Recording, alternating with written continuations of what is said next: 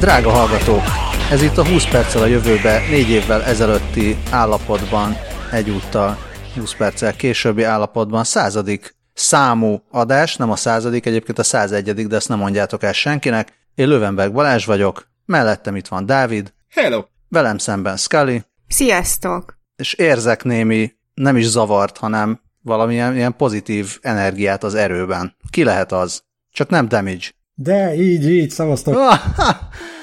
Úristen, hogy történhetett ez? Visszahoztuk. Közös erővel. A hallgatók kérték. Nem kérték. Mi, mi gondoltuk? De egyébként kérték még régen, csak Bo, igen, ez azóta eltelt egy csomó idő, és már a hallgatók nem ismerték remélni. Gondoltuk, hogy miért is ne. De, de forrong a szívem egyébként, úgyhogy köszönöm minden hallgatónak. Röviden elmondod, hogy mit csináltál ebben a négy évben? Aztán majd áttérünk az adásra. Köszönöm a kérdést, összefoglalom zenét. Belemásztam a zenegyártásba, és túlságosan sok időt, meg, meg kapacitást tettem bele. Cserébe roppantó szórakoztató élmények vannak. Túlságosan sok sikert kaptál, és ezért nem jöttél oh, vissza. Igen. Nem baj, századásonként visszajössz. Te, egyébként igen. Én tökre szórakoztató tech hírek vannak. A Beringer kihozott egy olyan szintit, amit amin wifi van, tehát hogyha nagyon akar szórakozni, akkor, akkor megtöröd a színpadon lévő hangszereket, és te mondod meg, hogy mi legyen fent. Vagy rákasztod a te lakásodból a szomszéd okos hangszórójára, és küldöd neki a muzsikát. Vagy ez. A, azt értem, hogy ez a vicces funkciója, de alapból miért van wifi egy szintetizátoron? Hát valószínűleg azért lenne egyébként, hogy az az app, ami iPad-en van, hogy kontrollálni tud a különféle tulajdonságait a hangoknak, az, azzal tudj konnektivitást létrehozni. Valamint miért pont a, miért pont a szintén ne legyen wifi? Jó, igaz, igaz. Hirtelen nem értettem. De, de én ja, csuklak egyébként az összes olyan dolognál, hogy, hogy netre köt. Tehát, hogy bármilyen Internet of Things dolog, az nekem nagyon nem. Erről ugye volt egy adáscímünk is, a vagy iót, vagy semmit. Így, így, így.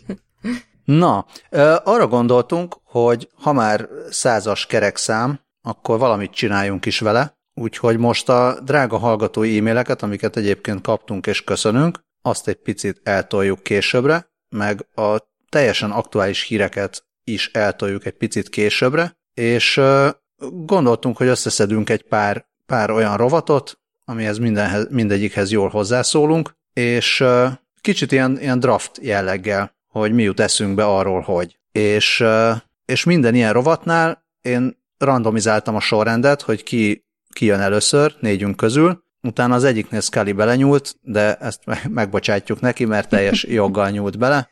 Úgyhogy ezzel, ezzel, fogunk, ezzel fogunk most próbálkozni. Az első pedig az, hogy kedvenc híreink az elmúlt négy évből. Ami iszonyatosan nehéz innen kiválasztani, mert ugye rengeteg hírunk volt, ö, egyáltalán csak így átnézni is rengeteg idő lenne, pláne, hogyha így belefeledkezel, és elkezded nézegetni, és ú, ez is de jó volt, ú, az is de jó volt, stb. stb. Úgyhogy én így nagy nehezen választottam egyet, amit az egyik hallgatónk Dávid küldött be, és ő úgy írta, hogy ez a bolygómentő, komlóízű, de komlómentes sör, illetve még azt is hozzátette, hogy there is still hope to save the planet, és, és arról szólt, hogy, hogy a CRISPR segítségével akkor meg nem gyerekeket manipuláltak, hanem sört, illetve sör élesztült. És nem is kerül börtönbe senki. Igen, igen, és hogy, tehát ilyen tök, tök pozitív a kicsengése, hogy csináltak egy olyan sört, ami olyan finom, mint hogyha komlóval készítették volna, de nem volt benne komló, és ezért így sokkal kisebb a milyen lábnyoma? Ökológiai lábnyoma, úgyhogy... A, a komló lábnyoma is. Igen, igen, és hogy azon gondolkoztam, nem tudtam visszahallgatni ezt az adást, ö, sajnos, és azon gondolkoztam, hogy ennél elsütöttük azt, hogy műsor. Mert hogyha nem, mert hogyha nem akkor, ö, akkor hogyha mi isszuk, akkor műsorvezetők vagyunk. Ez így van, és ö, ami pénzt egy héten elköltesz sörre, az a komló budget. És még az is. Na, úgyhogy nekem ez volt a kedvenc hírem. Dávid, mesélj, hogy neked mi volt. Nekem, a, hát hasonlóan a bőség zavarával küzdöttem, mint Scully, de, de az egyik még úgy is, bocs, még úgy is, hogy csomószor, ugye többször is annyi hírünk van, hogy néha többször is foglalkozunk egy-egy hírrel pár éve eltéréssel, és nem emlékszünk rá.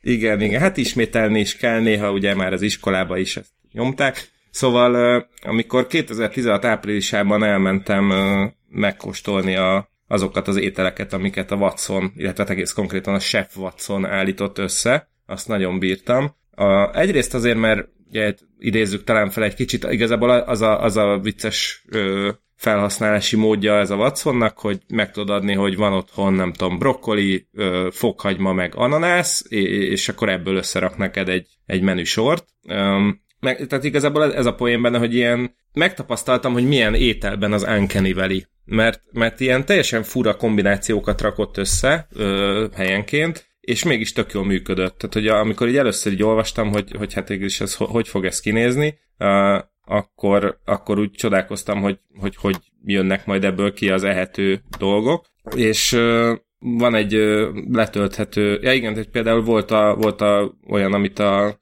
a gulyásleves hozzávalóiból raktak össze húsgombócot, az, ami így elsőre meglepőnek tűnik, de, de aztán tök jól működik, meg ugyanilyen volt például a török bru- bruschetta is, amiben így padlizsánkrém, reszelt répa, parmezán, oregano, bazsalikom és távolkelti fűszerek is vannak, de teljesen jó volt. Meg aztán igen, a következő volt még egy a közép-európai polenta sült, sült zöldségekkel és darált marharagúval, ebben is az a gulyásleves ízű húsgolyó volt, és teljesen ilyen közép-európai ízvilága van, de, de egy olyan konfigurációban, amivel még előtte sosem találkoztam. És van még, ennek, van még ugye a, ennek a kis tesója, a Chef Watson Twist, ami egy app, amit bárki letölthet, és a, ott meg koktélokat lehet ilyen hasonló módokon kevergetni a Watson segítségével. Ja igen, és hát azért, azért mm, volt ez igazán emlékezetes, mert ezzel kapcsolatban merült fel a hedonikus pszichofizika ö, csodálatos kifejezése. Mikor fog rájönni Watson arra, hogy tulajdonképpen csak vegetát kell bármihez hozzáadni, és akkor úgyis mindenek vegeta íze lesz?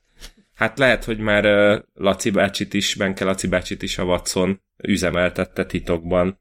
És folytatom is egyből tovább, mert úgy látom, hogy még mindig én vagyok soron. Miután, Persze, mert nem, nem volt szabály, hogy mindenhez csak egyet szabad, úgyhogy jogos, jó. Igen, lesz, igen, lesz, igen, majd, én... lesz majd több is. Igen, és aztán én bedobtam még ide a jegyzetekbe a Miért dorombol a macska című index, ma is tanultam valamit alkotást, ami nálunk egész konkrétan az űrdorombolás néven futott. Ugye az a magyarázat, hogy a, a, az a frekvencia, amin a macskák dorombolnak, az jó hatással van a csontok regenerálódására, és ezért a NASA szakértői azt javasolták, hogy az űrhajósok lábára erősítsenek ilyen, hát végig ilyen doromboló orvosi eszközöket, hogy a csontritkulást megakadályozzák, ami rettenetesen vicces, lehet, hogy ott úsznak a súlytalanságba, és közben dorombol a bokájuk. Ö, aztán most volt... Erre jut eszembe, bocs, most erre jut eszembe. Elég egyébként. Hát gondolom, hogy igazából nem, nem robotmacskák vannak odarakva, hanem valami ilyen membránok, de, de hadd gondoljam úgy. Viszont Igen, erről mindig aztán... ez, az űr és a macskákról mindig eszembe jut az, hogy, hogy láttátok azt a videót, amikor azt vizsgálták, hogy szabad esésben hogy működik a macskák talprafordulási mechanizmusa? Tehát ez, hogy mindig talpra igen, esnek, és akkor mi van szabad esésben?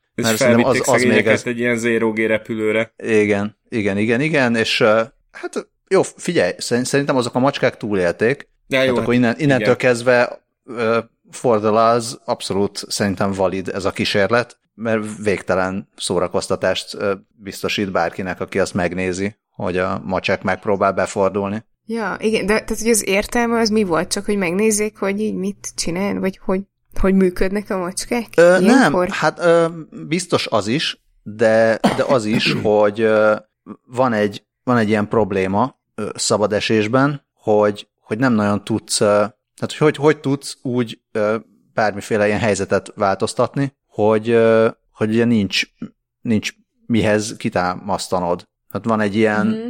ö, na most ez, ez az, amit nem tudok magyarul, mert kizárólag ö, angolul találkoztam vele, tehát ez a, van egy ilyen megmaradási törvény, a Angular Momentum, ami nem tudom, hogy mi, úgyhogy most az vagy ilyen, rákeresek, hogy ilyen valaki megmondja. Szög, nem ilyen szöggyorsulás, vagy ilyesmi? Kérdezi a bölcsész pillanatokon belül kiderül.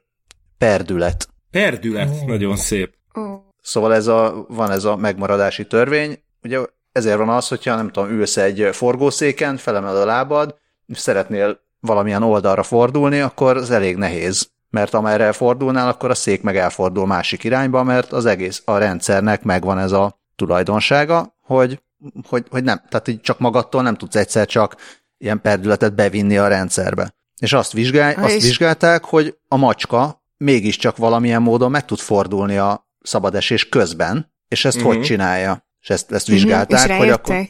Van egy tök jó videó a Smart Every Day-től, a...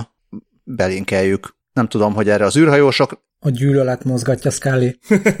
űrhajósok jöttek erre. Igazából valami olyasmivel van összefüggésben, hogy, hogy külön fordítja a két, tehát hogyha egy hosszában elképzeled a macskának ugye az első, előső részét, meg a hátulsó részét, akkor azt külön fázisokban forgatja, közben, közben görbíti a hátát, meg behúzza a lábát, meg ilyenek, tehát végül is nem, nem sérti meg ezt a perdület megmaradási törvényt a macska, tehát nem áll ő a fizikán kívül, de, de, bár, bár de azt gondolom, hogy a macskák nem nagyon érdeklődnek vele. a fizika törvényei iránt. Hát Bár végül is a gravitációt még, attól még nehéz tesztelni. megsérteni, hogy nem, érdek, nem érdeklődsz valami iránt.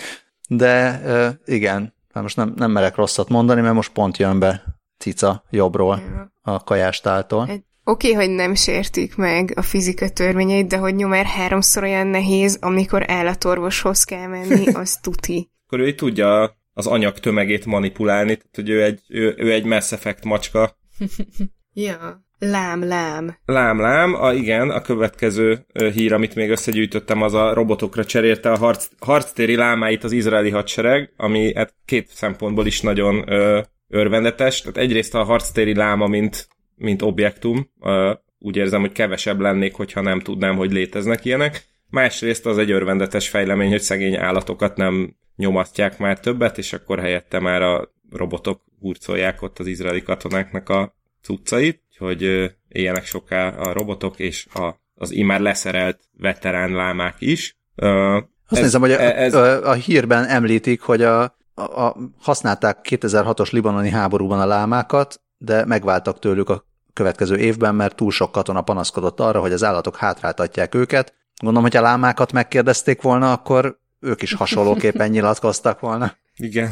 Igen, igen, úgyhogy hát ez ennyi igazából, szóval ez, ebbe egy mélyebben nem mennék bele, meg még akkor ide tettem a Pablo Escobar testvére összehajtható mobiltelefont dob piacra, ami hát már önmagában egy, egy, egy kabaré jelenet önmaga ez a hír, de ugye ezt akkor is elmondtam, és azóta sem feledem, az Escobar mobiltelefonok weboldalát mindenki keresse fel, aki szeretne egy jót kacagni, mert tényleg hozza a családi brandet a, az oldal kialakítása.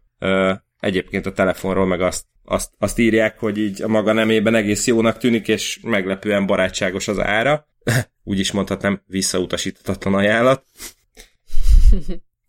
és akkor még két dolgot írtam fel, ami, ami, amit nem, nem találtam meg, csak emlékszem, hogy nagyon, nagyon szerettem. Volt, volt egy ilyen hír, amikor a AI-okat ráengedték mindenféle mm, játékokra, de az volt a cél, vagy arra voltak kíváncsiak, hogy hogyan próbálják kitrükközni a szabályokat. És akkor például ott volt az, hogy, hogy ugye, hogy nem tudom, haladsz előre, ugye egyre több, nem tudom, szörny támad meg, és akkor az AI azt a megoldást választotta, hogy akkor nem halad előre. Ö, meg, meg, hogy nem tudom, hogy minél kevesebbet lépve old meg a feladatot, akkor az AI azt találta ki, hogy akkor erre növeszti a kis bábuját, hogy egy lépésből meg tudja oldani a dolgot. Meg volt az AI, aki egyszerűen így pauzéra tette a játékot, és kész. Részéről ez el volt intézve. Erről a hírről nekem a, eszembe jut, a, eszembe jut egy, valami olyasmi gif vagy ilyen videó, hogy valami kikötőben egy hajó megy körbe-körbe, és így mindenek neki ütközik, de, és valami miatt mégiscsak pontokat szerez, de az lehet, hogy nem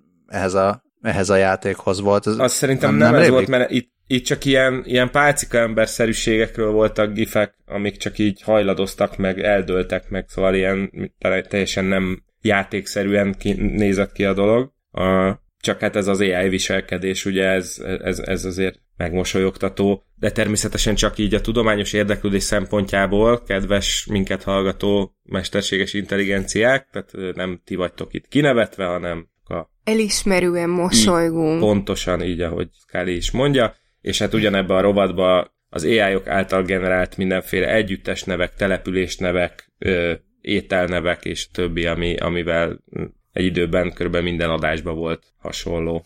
Ezek voltak nagyon kedvesek a szívemnek. Ja, Louis és Clark. Így, Quark. És meg is érkeztünk akkor a igen, igen, kategória utolsó pontjába, Damage, te jössz. Mi az a, az elmúlt négy évből, amit kihagytunk, pedig te hoztál volna híreket a műsorban? Borzasztóan nehéz egyéb, borzasztóan nehéz kiválasztani négy évből, mi az a négy évből, egy évből bármit, de azt hiszem, hogy az, ami a legjobban megmozgatta a mindenemet, az pont egy zenéhez kapcsolódó hír van a Geza Felstein nevű, vagy néven futó fickó, akit elhívtak a Coachella fesztiválra játszani, és ő egy fő, tehát egy nagy színpados fellépőként azt mondta, hogy hát megvan a büdzsém arra, hogy egy Vanta Black színpadi dekorációt tegyek a hátam mögé, és a 2001 űrodeszél mintájára kirakott egy 10, körülbelül 10 méter magas monstre oszlopszerűséget, amiben milyen kisebb képernyők voltak beleépítve, de arra mindenki emlékezett nagyon garantáltan, hogy odaálltak a nagy színpad elé, és onnantól kezdve nem tudták, hogy mi történik. Annyira zavaró volt, hogy van egy hatalmas fekete valami a színpad közepén, ami meghajlítja a teret maga körül gyakorlatilag. És, így, és ez egy esti fellépés, és az, a, az esti fény viszonyok kellős közepén lehetett azt látni, hogy a sötétségben van valami, ami még sötétebb, és minél jobban nézik, annál ijesztőbb. Most itt zárójelben fut egy YouTube videó, és az a helyzet, hogy még 480 pixel szélesre lebutítva és roppantú jól látni az, hogy az, ami a színpad közepén van, az nem természetes. És van egy nagyon hosszú cikk a Vice-on, Vice-on arról, hogy ezt hogyan fejlesztették ki, milyen a, pontosabban, bocsánat, a Virgin, nem a Vice-on, hogyan néz ki fizikailag ez az egész, milyen az anyagnak a felülete, hogyan görbül, már hogy ez a trükk, hogy még görbületet is tettek bele, mert hogyha az emberi szem egy 2D felületet lát, akkor valamennyire fel tudja fogni azt, hogy oké, okay, látok egy sík felületet, ami, aminek nagyon furcsa a, az anyaga, vagy a textúrája, de onnantól kezdve, hogy van benne egy ív, onnantól kezdve az agy így dob egy hátast, és azt mondja, ét a szemmel együtt, hogy nem tudom, hogy mi történik, de ez nekem nagyon furcsa. Ebbe az a jó, hogy a podcastban ugye nagyon vicces, amikor videóról beszélünk, de itt ráadásul olyasmiről beszélünk, amit szerintem még a videón sem nagyon érzékelünk. Én legalábbis nem láttam még élőben Vanta Black-et, nem tudom, hogy ti ezzel hogy vagytok, de de elég nehéz ezt még videóról is elképzelni, hogy ez mennyire zavaró lehet. Szerintem nagyjából a, a fotókon adja vissza még, tehát hogy videón kevésbé, fotón talán jobban visszaadja,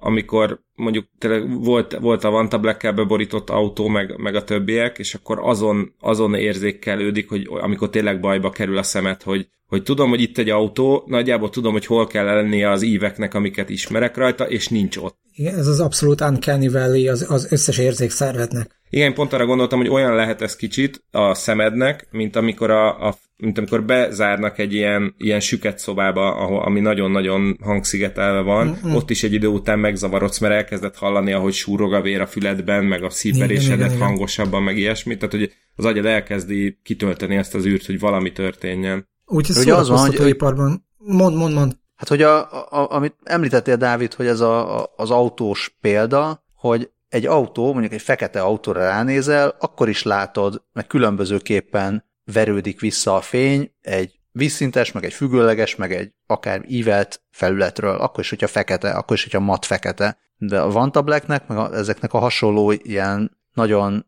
nagyon, ne, nagyon fényelnyelő anyagoknak az a sajátosságuk, hogy tényleg olyan, hogy ránézel egy, egy térbeli tárgyra, és olyan, mintha egy kétdimenziós sikra nézni, ugye? Mert mert, és, és nem, tényleg ez a nem tudod, hogy nem tudod, hogy ott hol mi történik, hát a mert kizárólag csak az gyakorlatilag a... ott, mint a mélységérzékelés a így van, így van. Olyan, olyan a Vanta black autó, mint amikor a videójátékban az autónak a textúrája megkattan, és csak a feketeség lesz ott a helyén. Egyébként igen. És ez kiderült, hogy mennyi pénzből csinálta mindezt, és hányan lettek rosszul a Coachella miatt?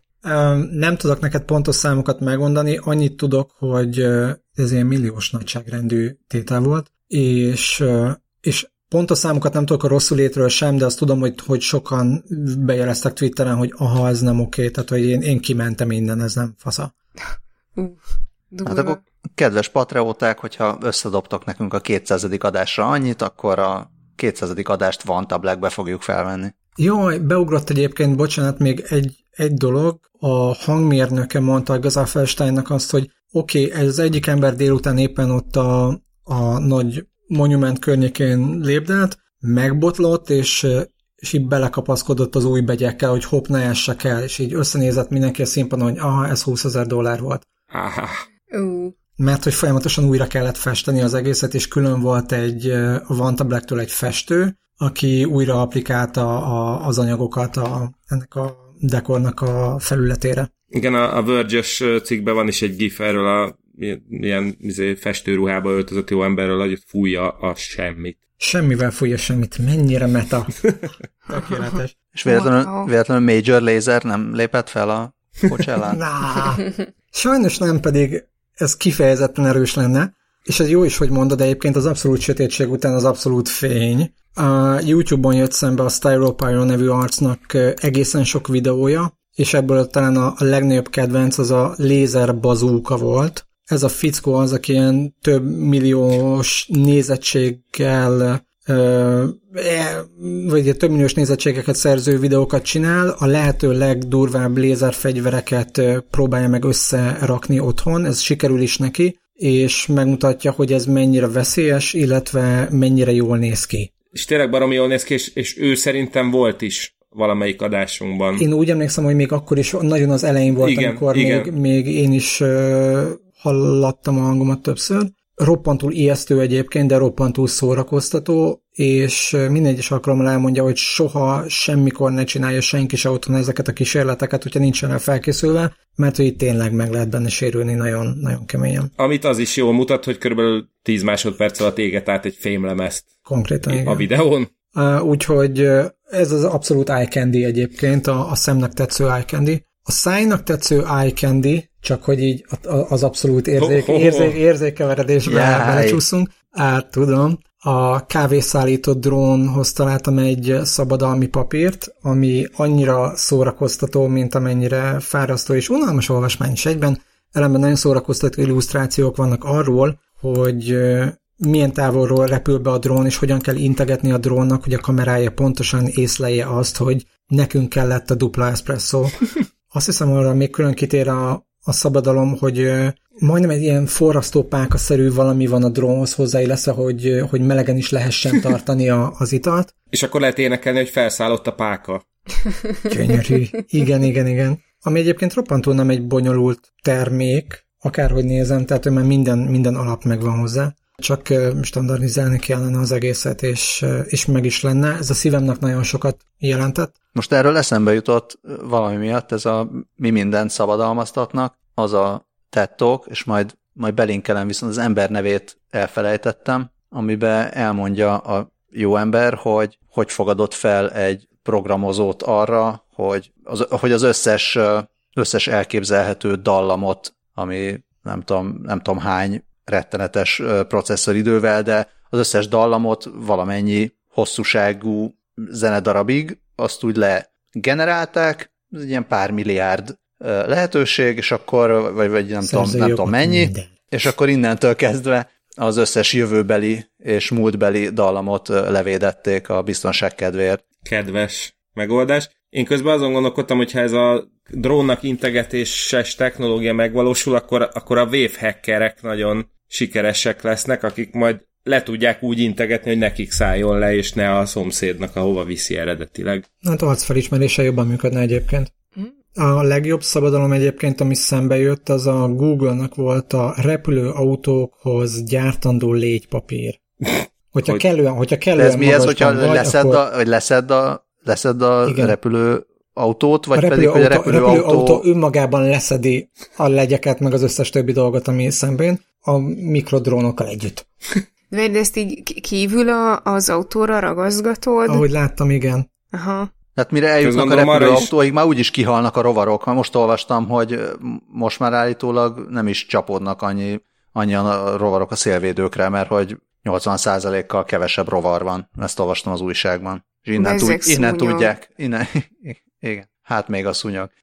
Na de, na de hát szerencsére már megvan erre is a technológia, vagy legalábbis a terv, amit szintén Damage hozott. Um, túlságosan sokat játszottam a Metal Gear Solid 5-tel. Valószínűleg ez is, ez is benne lehetett abban, hogy erre a híre felfigyeltem. Volt egy 2017-es cikk, ami azzal foglalkozik, hogy uh, van egy cég, ők azzal foglalkoznak, a BioQuark, és nekik az a céljuk, hogy az agyhalottakat vissza lehessen hozni az életbe. Ehhez kell valami peptid infúziót kapni, az agyat kell elektromos valamilyen terápiának alávetni, és volt még egy harmadik opció, igen, még valamilyen terápiát kell végrehajtani az emberi agya. És a halált kell visszafordítani? De az már felesleges, mert az a lényeg, hogy az emberi agya, agy kezdjen el működni. Legalábbis ők ezt mondták, és borzasztóan meg vannak győződve arról, hogy ez így működni fog, és az 2017-ben megállt ott egyébként, ez tökre érdekes egyébként média szempontból is, hogy megvolt az az egy körülbelül nem négy vagy hat hetes sáv, amíg mindenki lecikkezte az egészet, utána megállt az egész történet, és 2019-ben elővették újra, hogy még mindig nem tudjuk, hogy megvan-e az engedély arra, hogy a klinikai trialok megtörténjenek, ellenben az etikai bizottságok elővették, és minden egyes etikai bizottság azt mondta, hogy ne, ezt egyszerűen nem lehet megcsinálni, tehát előveszel egy testet, az összes szerv szinte alig működik benne, de az agyat felpörgetjük száz százalékra, és akkor hirtelen az van, mint ami a robotzsaru Aha. elején volt, hogy az agyam nagyon jól működik, és teljesen tudatában vagyok annak, hogy a testem összes többi része mennyire nem működik. Bár ezt szerintem újságíróként minden reggel átéljük, tehát ez egy ismerős fogalom nekünk, de akkor is. De roppantó kíváncsi vagyok egyébként arra, hogy mikor lesz egy olyan történet, ami egészséggel kapcsolatos, és nem úgy fejeződik be, hogy három kötőjel öt év várakozási idő van még arra, hogy átengedi az FDA, és hogy a klinikai próbálkozások per tesztek megtörténjenek, hanem azzal, hogy aha, jövő héttől lehet kapni a boltokban. És közben még kell 10 millió dollár a további fejlesztésekre. És közben egy független kutató azt mondja, hogy az mégsem úgy működik. Ja, igen, igen. Egyébként a BioQuark, tehát mi, nem, semmi sem lehetne szebb annál, mint hogy a halából visszahozó cégnek a CEO-ját Ira Pastornak hívják. Na, akkor majd belinkeljük a... ide a Robot című dokumentumfilmet, viszont azt ígértem, hogy azt ígértem, hogy nem itt lesz a follow-up meg a hallgatói e-mail, viszont annyira ideillik, neurobiológus hallgatónk Dávid egészen csodálatos és hosszú e-mailje, ami follow-up, egy múltkori adásban beszéltünk máj transplantációról, és azon gondolkodtunk, hogy vajon az agy az miért nem. Nem is az, hogy miért nem transplantálható, hanem miért nem tartható életben, vagy mik, mik lehetnek a további nehézségek, és ez annyira ide illik, az a csodálatos e-mail, amit írt, hogy, hogy ezt picit idézem, hanem nagy baj. Először is mond mindenféle kedves szót és aranyosságot, amit nagyon köszönünk. Azt írja, hogy bár ő csak kezdő neurobiológus, de arra jutott, hogy az agy esetében a legnagyobb gond az a egyrészt a sérülésmentes és gyors kivétel, mert míg a máj és egyéb aránylag könnyen transplantálható szervek pár nagyobb ér és ideg elvágásával eh, kivehetők, addig az agy nagyon erősen összekötetésben van,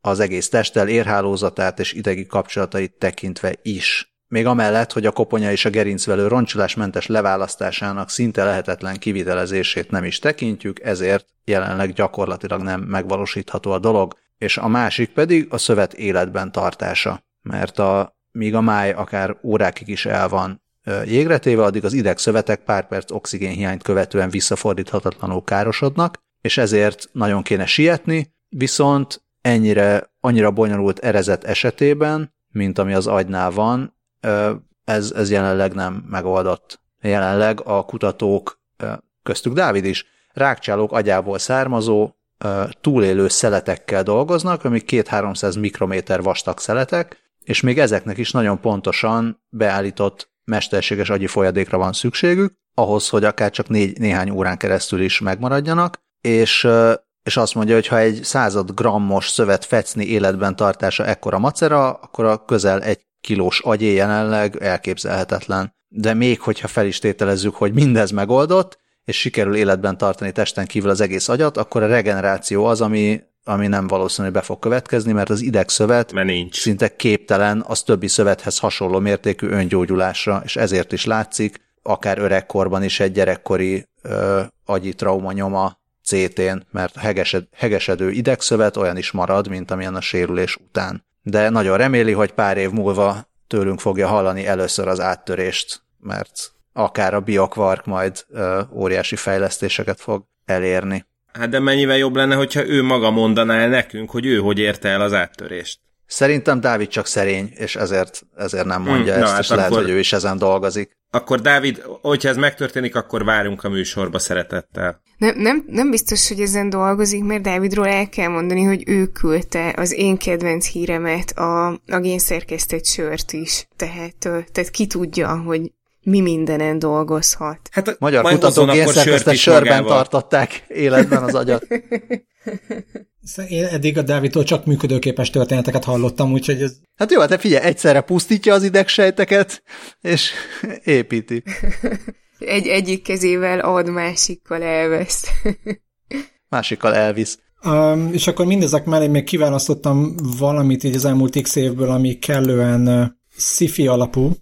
Ez azt hiszem egy 1983-as sci-fi volt a Robot Wars, ami azt hiszem RoboJax néven is fut más szájtokon, vagy más oldalakon, vagy más terjesztőknél. De az volt benne a lényeg, hogy van az a jövő, amikor a nemzetek már nem katonákat küldenek egymás elé, hanem van egy aréna, beküldenek oda két robotot, és játszák le egymás között. És meglepő módon ebből lett egy Robot Wars című sorozat is. Bizony. Ez két különböző, azt hiszem befejezték 2004-ben, és aztán 2016-ban újra kezdték, vol- volt valami ilyesmi. Tehát, hogy volt, volt több etap is, amíg, amíg ez Mm, futott, igen, aztán igen. voltak spin-offjai, Robot Wars Extreme, meg mit tudom én, tehát, hogy ezek működnek ugyanúgy, és, és a, a japáni, japán Kuratas, meg az amerikai Megabot Mark 2, vagy Mark 3 egymásnak mentek, ezek mindig olyan pillanatok, amikor így érdemes belegondolni abba, hogy katonaság ide, katonaság oda, ez egy egészen trükkös módja lenne a jövő hadászatának. Hát illetve az is elgondolkodtató, hogy itt a szigorúan néző fiatal emberek hogy pattintották össze ezt a közel négy méter magas cuccot, gondolom a szabad idejükben. Illetve elkezded nézni a fórumokat, meg a robotépítő bordokat, és látod, hogy a 340 km per óra sebességgel működő körfűrész, amit a rumbára tettünk rá, Igen. akkor mondod, hogy "Ah, nagyon sok hobbi, hobbi robot szerelő van ott, de ez nekem tetszik. Ugye nem én vagyok az egyetlen, aki ezt nem, nem kuratásznak olvastam. Nem te vagy az egyetlen. Nem, nem, nem, ezt mind, mind máshogy olvastuk. Úgyhogy ez volt véletlenszerű önkényességgel kiválasztott öt darab hír, amit az elmúlt négy évből kiválasztottam, de ennél, ennél 5 milliószor több volt. Nagyon szép íve volt mindennek. erősen veszem. Én is ö, Dávidhoz hasonlóan ilyen hír kategóriát gondoltam először visszaidézni, és ez pedig már csak a Silicon Valley-ba küldetésem nyomán is a, az izraeli kibersrácok bűvészkedése, ami az egyik konkrét hír, aminek akár mostanában relevanciája is van, az az, amikor a Whatsappon keresztül injektáltak malvert mindenkinek a telefonjára, és ugye most azt hallottuk, hogy Jeff Bezos is, amikor csetelgetett a szaudi valamelyik herceggel, akkor Hát nyomták nem is a telefonjára. azt a- hanem a korona herceggel. Hát a korona herceggel, most korona, A nem korona. vírusossal. Szóval ez, ez volt uh, hírünk már, hát mikor valamikor idén, idén tavasszal, igen. Amikor, vagy nem idén, tehát tavaly tavasszal volt, a, volt ez, a, ez a hír, akkor még nem gondoltuk, hogy ebből mi minden lesz. Most ezt nem tudom, hogy ez pontosan ugyanaz a ö, szoftver-e, ez a NSO, vagy NSO Groupnak a Pegasus nevű eszköze, amit természetesen ők kizárólag ö, jóra akarnak használni, és nem tehetnek róla, hogyha esetleg mások másra is használják. Ahogy azt Ö, mondani szokás. Hogy ezt a kisbetűkben olvashatjuk. ahogy ezt mondani szokás, viszont ami, ami ebből, a, ebből a kategóriából a legszórakoztatóbb volt, az meg az volt, am- amikor a Ben Gurion Egyetem kiberbiztonsági kutatóközpontjának a különböző kreatív, úgynevezett ilyen airgap átugró, nem is tudom mi, megoldásai, tehát ők azt mondják, hogy airgap jumper, tehát ami úgy képes adatot szerezni, vagy adatot szivárogtatni, olyan szoftveres megoldás, ami a fizikai korlátokat is átugorja. Most fizikai korlátot úgy értem, hogy nincsen bedugva valami a valamibe, hanem a, a levegőn keresztül, ami oké, okay, még mindig persze fizikai kapcsolat, de, de másképp képes adatot szerezni. És akkor kezdve azzal, hogy a, a számítógép hűtő ventilátorának a sebességét változtatják, és így adnak különböző hangjelzéseket. És, és ezt hallja a mikrofon. És ezt hallja a mikrofon, a, a egész odáig, ami, amikor a ö, Feredély kalitkából is ö, ki tudnak, szed, vagy Feredély kalitkába zárt számítógépről is ki tudnak szedni ö, mindenféle ilyen mágneses mező manipulációval adatot. Szóval hogy elképzelem, nem amikor a hétfő, vagy hát ott nem hétfő, hanem ott a vasárnap reggeli uh, meetingen összeülnek, hogy gyerekek, akkor most ezen a héten ki tud valami újat kitalálni, mert már, már minden, minden exploiton túl vagyunk. Ez egészen szórakoztató ezt az oldalt így végigböngészni, van nekik egy ilyen Advanced Cyber per AirGap oldaluk, és akkor ott lehet, lehet pörgetni, hogy, hogy mire nem gondolnak ezek az okos emberek. Ja igen, igen, most erre eszembe jutott, hogy itt ez a, pont ez a processzorventilátoros csodának még nevet is adtak ezek a vidám kutatók, a Fansmittert, ami már önmagában csodálatos, illetve még az jutott eszembe, amit Balázs most mondott, hogy ott itt a vasárnap reggeli meetingen elhangzik ez a kérdés, és akkor a hátsó sorban egy csendes fiú elkezd csendesen somolyogni, és akkor lehet tudni, hogy oké, okay, oké, okay, nála van ott még egy-két ötlet. Igen, és azért is jó fejek ezek az emberek, mert nagyon szeretik a szóvicceket, tehát van itt Let It Go, exploit, ami, ami az optikai, ami a hard drive-nak a ledjével villogtat, és úgy nyom adatot át. Van olyan, hogy Control-Alt LED, szintén a ja, Istenem. optikai. Igen. Úgyhogy uh, innen is gratulálunk, és, uh, és, és nem tudom, léci minket ne, vagy felőlem aztán lehet, mert úgy sincs semmi olyasmi a gépünkön. Igen, így amikor mondtad, hogy szórakoztató ezt az oldalt így átpörgetni, én arra gondoltam, hogy hát, hogy egyrésztről szórakoztató, másrésztről ilyen ijesztő. Én csak azon gondolkodtam, amikor lekattintottam a black, blackhat.com-on a, a Ben Gurion Egyetem Homeland Security Research Institute-jának a PDF-ét, hogy oké, okay, és most hányan vagyunk a gépen.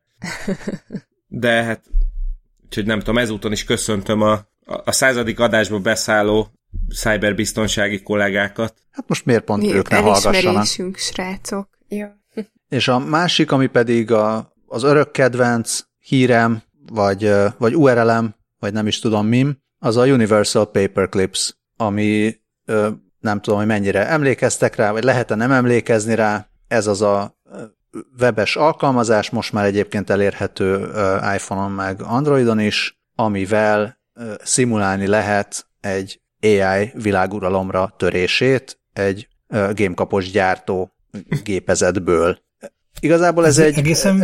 ez egy játék. Ez nem egy idle game egyébként? Hát, hát tudnám, mi az az idle game, de, de azt gondolom, hogy az igen. Az idle game az az, amit, tehát hogy például mit tudom én, csinálsz 100 vagy 200 vagy, vagy 10 ezer paperclipet, és lesz annyi pénzed, hogy tudj egy olyan gépet gyártani, vagy venni, ami automatán, tehát hogy gyártja neked a paperclipeket magától. Igen, igen, igen. Így Na, van. ez egy idle game akkor. Igen, ez egy, akkor ez egy idle game, mint megtudtuk, és de, de nagyon aranyos kis sztori, tehát több annál a játék, mint hogy csak ez legyen, és hogyha az ember rászán valamennyi végtelen, hogyha elkezded, akkor úgyse fogod tudni abba hagyni. És igen, lehet, ez így futa nekem is, most én újra, újra elkezdtem ma délelőtt, készülve az adásra, vagy hát azt mondtam magamnak, hogy hát készülök az adásra, tehát újra elkezdem, és Scully-t szeretném megnyugtatni, hogy már már megállítottam a globális felmelegedést, és a, a rákot is meggyógyítottam, illetve itt a világbéke, és jelenleg, jelenleg elértem azt a, azt a szintet, amikor, amikor kiereszthetem az első hipnodrónjaimat, gondoltam ezzel megvárom az adást, úgyhogy a hipnodrónok azok már ki, ki vannak Utom engedve, vannak. és akkor ez az a pont, amikor, amikor van egy ilyen nagy ö, ugrás a játékban. Én azt mondom, hogy mindenki, aki, a, aki eddig nem kezdte el, az, az, az kezdje el és, és játszon egyet vele. Nagyon vicces, nem azt mondom, hogy már pedig ez fog történni valóban a jövőben, meg ez történne a mesterséges intelligencia uralomra törésével, de, de aki szereti a világvége filmeket és, és fiction az, az biztos jól fog szórakozni. Aki pedig jobban szereti a sütiket, az meg a cookie clickert próbálja ki, az gyakorlatilag ugyanez a játékmechanika, csak sütik vannak benne, és sátáni nagymamák. és el kell fogadni a sütiket? Igen.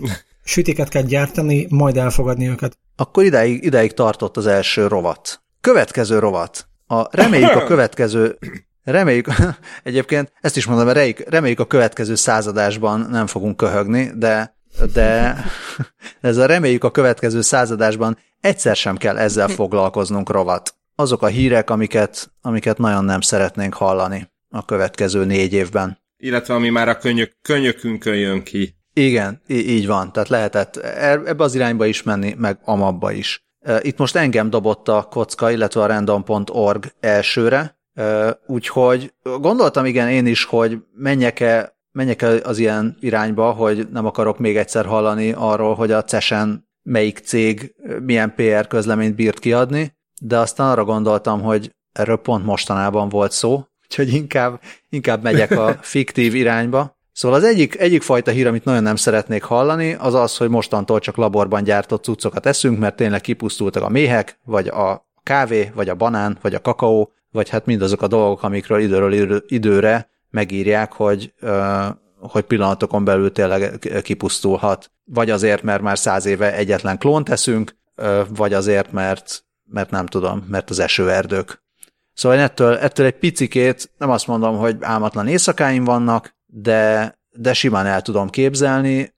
Igazából két okból is. Az egyik az az, hogy a, a világ mezőgazdasága, illetve hát ez, a, ez az ipari szintű mezőgazdasága, az tényleg valószínűleg nagyon kevés kézben van, és nem tudom, hogy ez mennyire összeesküvés elmélet, vagy mennyire, mennyire valóság, de, de, de hogyha arról van szó, hogy, hogy nagy cégek kontrollálják a, mondjuk a kávét, meg mondjuk a kakaót, akkor, akkor tényleg simán előállhat az, hogy egyszer csak azt mondják, hogy mostantól akkor már csak a nagyon gazdagok isznak rendes kávét, és a többieknek pedig ott van a műkávé, mert laborban és olcsó. És hiába integetnek a drónnak. Igen, hát vagy integetsz a drónnak, és akkor ledobja a műkávét. Jó esetben a műkávét dobja le. Rossz esetben a békávét. És a másik meg az, hogy, hogy tényleg, hogyha, hogyha az van, mint a banánnál halljuk, hogy ez már egyetlen, egyetlen klón, a minden, akkor, hogyha elkezdenek ezek betegedni, egyszer csak majd jön valami rettenetes vész, vagy tetű, vagy baktérium, és akkor majd kipusztul egyfajta dolog, és onnantól kezdve az a fajta dolog az nem lesz. És már ugye le, leolvatta ez a nagy sarköri magtár is, nem? Vagy hogy, hogy hívják ezt? A, a, az Arctic Seed mag, volt. Az. Ahol a githubos kódok is ott vannak mellette lefagyasztva. Igen. Csak még a kódot újra lehet írni, addig valószínű, hogy a, nem tudom, a méheket elég nehéz lesz majd újraírni. Vagy hát mire, mire újraírják, addigra már mi nem leszünk itt. Persze Igen, a magasabb jogosultság kell majd szava. hozzá. ja, ja. Igen. Szóval ez, a, ez az egyik fajta dolog, amitől, amit, amitől úgy, amit szívesen nem hallanék. A, nem csak a következő négy, de mondjuk a következő 40 évben sem. A másik pedig az, hogy csoportos keresetet nyújtott be bántalmazásért a Boston Dynamics tesztelő csapata ellen az összes humanoid per állatoid robot. Szóval, hogy látjuk, hogy hokibottal csapkodják a szerencsétlen atlaszt, meg, meg szivatják a spotot, majd egyszer csak most már tényleg mindenki úgyis felháborodik mindenen, majd egyszer lehet, hogy felháborodnak a különböző védő szervezetek azon, hogy szegény robotok, és akkor mi lesz, hogyha már maguk a robotok elkezdenek jogokat követelni, attól egy picit hát parázok. onnantól már csak egy lépésre van Rokó Sárkány, akit ezúton is köszöntünk a podcast nevében. Azt már tudjuk, hogy Adam savage az elsők között fogja asszimilálni a Borg, miután Riksát rittyentett egy spotból. Hát aztán igen, akkor majd nem lennénk a Boston Dynamics tesztelőinek a helyében. De ez tök érdekes, hogy, hogy ki, ki kikkel szimpatizál így elsőre. Nyilván nekem, vagy nekem is rossz nézni, amikor, amikor ütik az atlaszt, de mégis amikor megláttam, hogy olyan rovatunk van, hogy milyen híreket nem akarunk olvasni, akkor én inkább a, a, az olyan állatkísérletekről nem, nem szeretnék hallani, amiknél így nem az a vége, hogy és akkor a patkányok boldogan vezetgették a kis autóikat, hanem valami nagyon szomorú és félelmetes dolog történt velük. Mi számít félelmetesnek? Amikor a macskákat dobálgatják szabad esésben, az még, az még nem számít? Azt még megengeded? Hát attól függ, hogy mennyire fáj a macskának. Nem láttam a videót, úgyhogy nem tudom eldönteni, és a, és a másik, hogy az egy dolog, hogy én mit, mit engedek meg, és az egy másik dolog, hogy mit csinálnak az én engedélyem nélkül. Hát a De... az súlytalanságban pörgés az a, egyáltalán nem fájt a macskáknak, mondjuk arról nem szólt a fáma, hogy mennyire voltak ott szegények beparázva. Ja, mondom, hogy meg nem, nem láttam a videót, hogy megnézem és beszámolok a következőre, hogy ezt így engedélyeztem-e, vagy anélkül történt. Légy szíves egy külön véleményt nyomártól. Mm. Ja, mindenképpen, mindenképpen. És az, amikor az egerek elkezdtek infravörösben látni kísérletek után, az minek számít? Hát ha ez nekik jó volt, attól függ, mit mutogattak nekik infravörösbe, mert hogyha ilyen félelmetes macskákat, akkor, akkor nem jó, de Arnold hogyha, Schwarzeneggert a dzsungelban. hát vagy mit tudom, ilyen egeres rajzfilmet, amiben az egerek Rodent Hub. Jaj. Hát jó. nem, ez a baj, hogy inkább... pont nem jó. ja, jó, akkor inkább meséld el te, hogy mit nem szeretnél hallani a következő négy évben. A Boston Dynamics egyébként nálam is meg, megpiszkált egy pár tüskét, mert hogy nekem is idegesítő, a, vagy hát diszkomfortot okoz a téma. Egyfelől azért, mert nálam is megmozgatja ezt az emberi bánásmód gombot, hogy az, amit ott csinálnak, az mérnöki szempontból teljesen érthető, de, de tekintve, hogy egy ember formájú valamit látok, onnantól kezdve nagyon sok etikai problémám lehet ezzel, van is. A másik problémám meg vele az, hogy ezek, ezek ilyen nagyon olcsó MVP dolgok, tehát hogy legyen valami, ami készen van. Vagy teljesen mutatható az, hogy megnézem azt, hogy egy év vagy két év fejlesztés után most már egy kicsivel többet tud csinálni, lehet, hogy én akarok sietni nagyon abba a jövőbe, ahol már sokkal több mindenre képesek a robotok, de ez nekem egy kicsit lassú.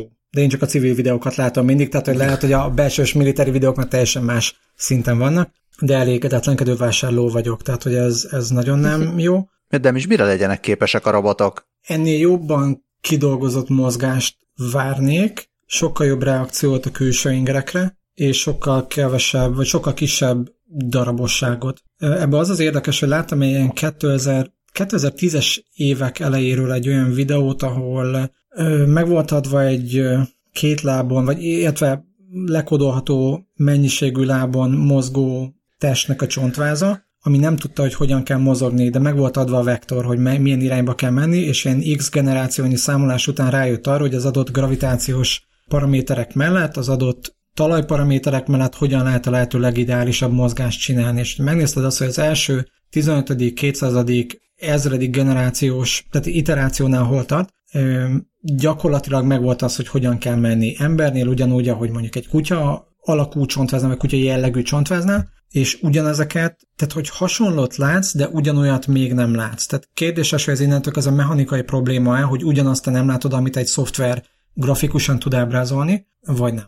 Én közben, a, nekem az, az a kérdés jutott eszembe, hogy neked az is darabos mozgás, amikor az Atlas végigfutja azt az akadálypályát, amit te nem tudnál? Igen. Jó. Ígyak még egy kicsivel több kávét. Megkérdezett többször. Ennyi. Um, tehát, hogy nekem, nekem ez lenne a nem, nem, az, az, az, az, az, az tényleg érdekelne, hogy úgy érted a darabosat, hogy... Nem elég fluid. Tehát legyen, legyen a mondjam, biológiaibbnak tűnjön a mozgás? Mert lehet, hogy egy darabos mozgással nincsen igazából semmi baj, csak... Nagyon jó a kérdésed egyébként. Mármint, szóval, hogy, hogy érted, hogy csak téged zavar, mert, mert, izé, mert te ilyen húsból vagy. Egyébként simán lehet, tehát hogy én lehet, hogy elvárnám, egyébként igen, mert úgy lehet, hogy elvárnám azt, most épp gondolkoztam azon, hogy mi az a szó, amivel vissza akarnám neked adni azt, hogy nekem mi a legnagyobb problémám vele, mert hogy a robotok mostani állapotának a mozgásával, és azt akartam mondani, hogy nem elég könnyed. Nem is biztos, hogy nem elég fluid a legjobb kifejezés lenne az, hogy nem elég könnyed, viszont megnézed, hogy milyen tömegről van szó, valószínű, hogy, hogy azt a könnyedséget azt nem fogod tudni imitálni. Tehát, hogy lehet, hogy most vissza kell húznom kettőt, vagy kettővel azt, amit mondtam eddig, hogy igen, lehet, hogy nem elég gyors, nem elég de, gördülékeny. Vagy nem elég gördülékeny, de hogy a darabosságával lehet, hogy tényleg nem kellene, hogy bajom legyen. Ne úgy mozogjon, mint egy robot. Pedig robot. Hát már ezen is dolgoznak, az ilyen különféle ilyen pneumatikus ilyen műizmok, meg hasonlók segítségével, szóval szerintem ez ilyen mondjuk öt év, öt év kérdése, és szerintem ez itt lesz. A, pont ja, az a következő, következő per az majd a damage ellen lesz, hogy miket, majd amikor a damage indul a nem tudom, elnökségért, akkor Szilikon elleni úszítás. Igen, jönnek a, igen, jönnek a robotok, és akkor azt mondják, hogy de mit mondott 20 éve egy podcastban? Ja, mozgás shaming. Hogy, mond, ja, hogy mondhatott ilyet? Egyébként hitugratban volt az a, az Adam Savage videóban volt az a rész, amikor a Spot nem tudott, tehát hogy megcsúszott a lába valamilyen kis, nem tudom, földdarabon, hmm. vagy, vagy kömön, vagy valami, és Nekem például az volt az, ahol azt mondtam, hogy aha, ezt lehet, hogy kellett volna látni előre, vagy, vagy, vagy kalkulálni, hogy így, hogyha egy millivel arrébb mész, akkor, vagy arrébb lépsz, akkor, akkor már máshogy fog viselkedni a talaj a, a talpad alatt. Amit majd dobjunk be jegyzetekbe, mert szerintem talán nincsen benne, arról a videóról beszélsz, amikor az Adam Savage épített egy ilyen hintóhúzó egy, egy riksát. Szerkezetet? Egy riksát, igen, egyébként csak az elején még nem a riksa volt, hanem hogy tesztelt a spotot, hogy oké, okay, akkor mit tudsz megcsinálni, milyen gyorsan tudsz futni, mire tudsz felmászni, hogyan tudsz bizarr, pár a földön eléggé gyakran lévő úgynevezett földtani viszonyokkal megbirkozni. Annak, az, annak a legelején volt. Tehát, hogy ez volt az első olyan dolog, ami, ami, amivel kapcsolatban nem szeretnénk nagyon hallani dolgokat, a másik pedig egy viszonylag időszorú történet, a, a koronavírusos hírek, azzal kapcsolatban is az, hogy, hogy a termelés kiesésnek mi lesz a hozadéka, illetve milyen, milyen mértékű termelés kiesésről beszélünk, ez hogyan gyűrűzik be. Hallani lehet olyan híreket, hogy oké, okay, majd a kínai gyárak újra elkezdenek, újra elkezdik a gyártyát, gyártást, mikor? Tényleg igaz-e? hogyha kvantálni kell, akkor milyen kiesések vannak, ez mit jelent Magyarország közepén Kelet-Európában. Tehát itt azért lehet sejteni, hogy nem túlságosan szerencsés. Ez az egyik, a másik, az abszolút Conteo, egy csomó helyen lehet hallani, hogy aha, biofegyver. Hát igen, de ezt ugyanazok, ugyanazokon, a, vagy hát nem ugyanazokon a helyeken, de ezt a, ezt a más helyeken meg ott debu, az ilyen, mi, mi, miért nem igaz, hogy rovatba debunkolják szépen, hogy a nem tudom, gyógyszergyárak szabadították el, az azért nem igaz, hogy biofegyver, az azért nem igaz, mert, és akkor itt szépen le van vezetve, hogy... Soha nem szeretnék egy olyan hírt hallani, hogy... Hogy be, beigazolódott, hogy biofegyver. Hogy, hogy beigazolódott, hogy, hogy biofegyver, vagy az, hogy ez egy dezinformációs kampány. Bár önmagában minden kampány dezinformációs kampány, hogyha egy olyan ember kezébe jut el egy hír, és úgy sereli tovább, hogy nem jó hírt serel tovább. Tehát onnantól kezdve ez félemberi kommunikáció dezinformációs kampány. Vagy az egész. A... Köszönöm, Hú, hogy most így most annyira, igen, igen, annyira megállítottad itt a gondolatokat, de a, innen jut eszem, hogy nem ö, volt, olyan rovatunk nem volt, hogy mi volt a legrosszabb hír, vagy ilyen legrosszabbul hangzó hír az elmúlt négy évből, de most erről eszembe jutott az, amikor a, amikor a Goldman Sachs kiadott valami elemzést, hogy igazából a gyógyszergyáraknak nem annyira éri meg meggyógyítani a gyógyíthatatlan betegeket. és, és ezt úgy úgy rendesen le, leírták. Mondjuk ki más írta volna le, mint a Goldman Sachs, de, de a, akkor is. Martin Shkreli. Szóval ez is szépen, szépen rímel, az, a, igen, szépen rímel az előzőekre. Nekem még az jutott eszembe, amikor egyszer végigmentünk egy ilyen, ö, hogy lesz vége a világnak ö, jóslatokon, Aha. hogy, hogy majd be, belénk csap egy nagy aszteroida, vagy, vagy globális felmelegedünk, vagy, vagy elfogy a víz, tehát, és akkor ezeket így szépen végigvettük, hogy az, az, talán az lehetett az első mind meghalunk rovat. Igen, ez egy remekedés volt. A végén választottunk kedvenc Armageddon, I- nem? Igen, igen, az volt De ilyen. Nem emlékszem, nem emlékszem, hogy melyiket Mi választottam. Fú, nem, nem, én nem tudom, hogy melyik volt a kedvenc Armageddonom. De, de mindegy, és a, a, a kedvenc Armageddonom ez ilyen cuki, ilyen Cartoon network műsor címnek is tökéletes lenne. Én kicsi Armageddonom, vagy? My, My Little Armageddon, igen. My Little Doni. Akkor de is te, te nem is említed már a, azt, hogy az elektronjaink utálnak minket? Azt annyira zárójelbe raktad, hogy hagyjuk is? Azt annyira zárójelben, hogy azt nem is annyira akartam említeni. Maga a headline az roppantul izgalmas volt, hogy az elektronjainknak is van tudata, és utálhatnak minket, és a gót lelkemet annyira megmozgatta, hogy én azt mondtam, hogy igen, ez lesz az a dolog, amiben bele fogok menni. Aztán, Már érzed is. És uh, minden reggel ezt érzem kávé, kávé előtt kifejezetten. és az elektronjaid is uh, feketében járnak. Persze, tehát, hogy, hogy van a black mindegyik, a fekete az már csak a, a világos dekor rajta. Um, tehát, hogy nem volt, nem volt nagyon jó felütés a cégben sem, és nem sikerült sem erre sem haladni onnan, hogy van-e tudata az elektronjainknak, vagy sem. Ez pont azon a ö, szinten volt jobban tovább olvasva, hogy ah, van mesterséges intelligencia, és van, van mesterséges ö, öntudat is. És ez a jó, oké, okay, szeretnék valamit látni ebből. Jaj, hát az nincs még. Mm. Vagy mégse szeretnék. Fú, ebből, ebből családdinamikai beszélgetés lesz. Viszont ezzel a lendületén lecsapok akkor a, az elektronos hírre, mert én azt írtam be, a, amivel nem szeretnénk foglalkozni a következő századás során, a tetszőleges olyan téma, ahol a cím után kiderül, hogy az nem úgy van, és egyébként is kell még rá N millió dollár kutatási támogatás, tehát a tudományos clickbait műfaját az tök jó lenne, hogyha így megszüntetné a világ. Már csak azért is tök jó lenne ez, mert egyébként ez egy csomó amúgy tényleg hasznos kutatást per tudományágat, per ilyesmit tud alásni azzal, hogy jaj, már megint a brit tudósok meg a többiek. Tök jó, tök jó lenne, hogyha nyilván most a kutatási támogatásra hajtó tudósok, meg, meg egyetemi, nem tudom, adjunktusok, meg PhD hallgatók nem azzal fognak odaállni, hogy na köszi, akkor ez itt tök jó is volt, és akkor nekem többet egy filért ne adjatok, de mondjuk ez tök jó lenne, hogyha az elektronjaink utálnak minket cím, mögött nem egy olyan cikk lenne, hogy ja, egyébként annyira nem, egyéb amúgy, csak... Valójában szeretnek, nap. de arra jobban igen. kattintanak, hogy utálnak. Igen, igen, igen.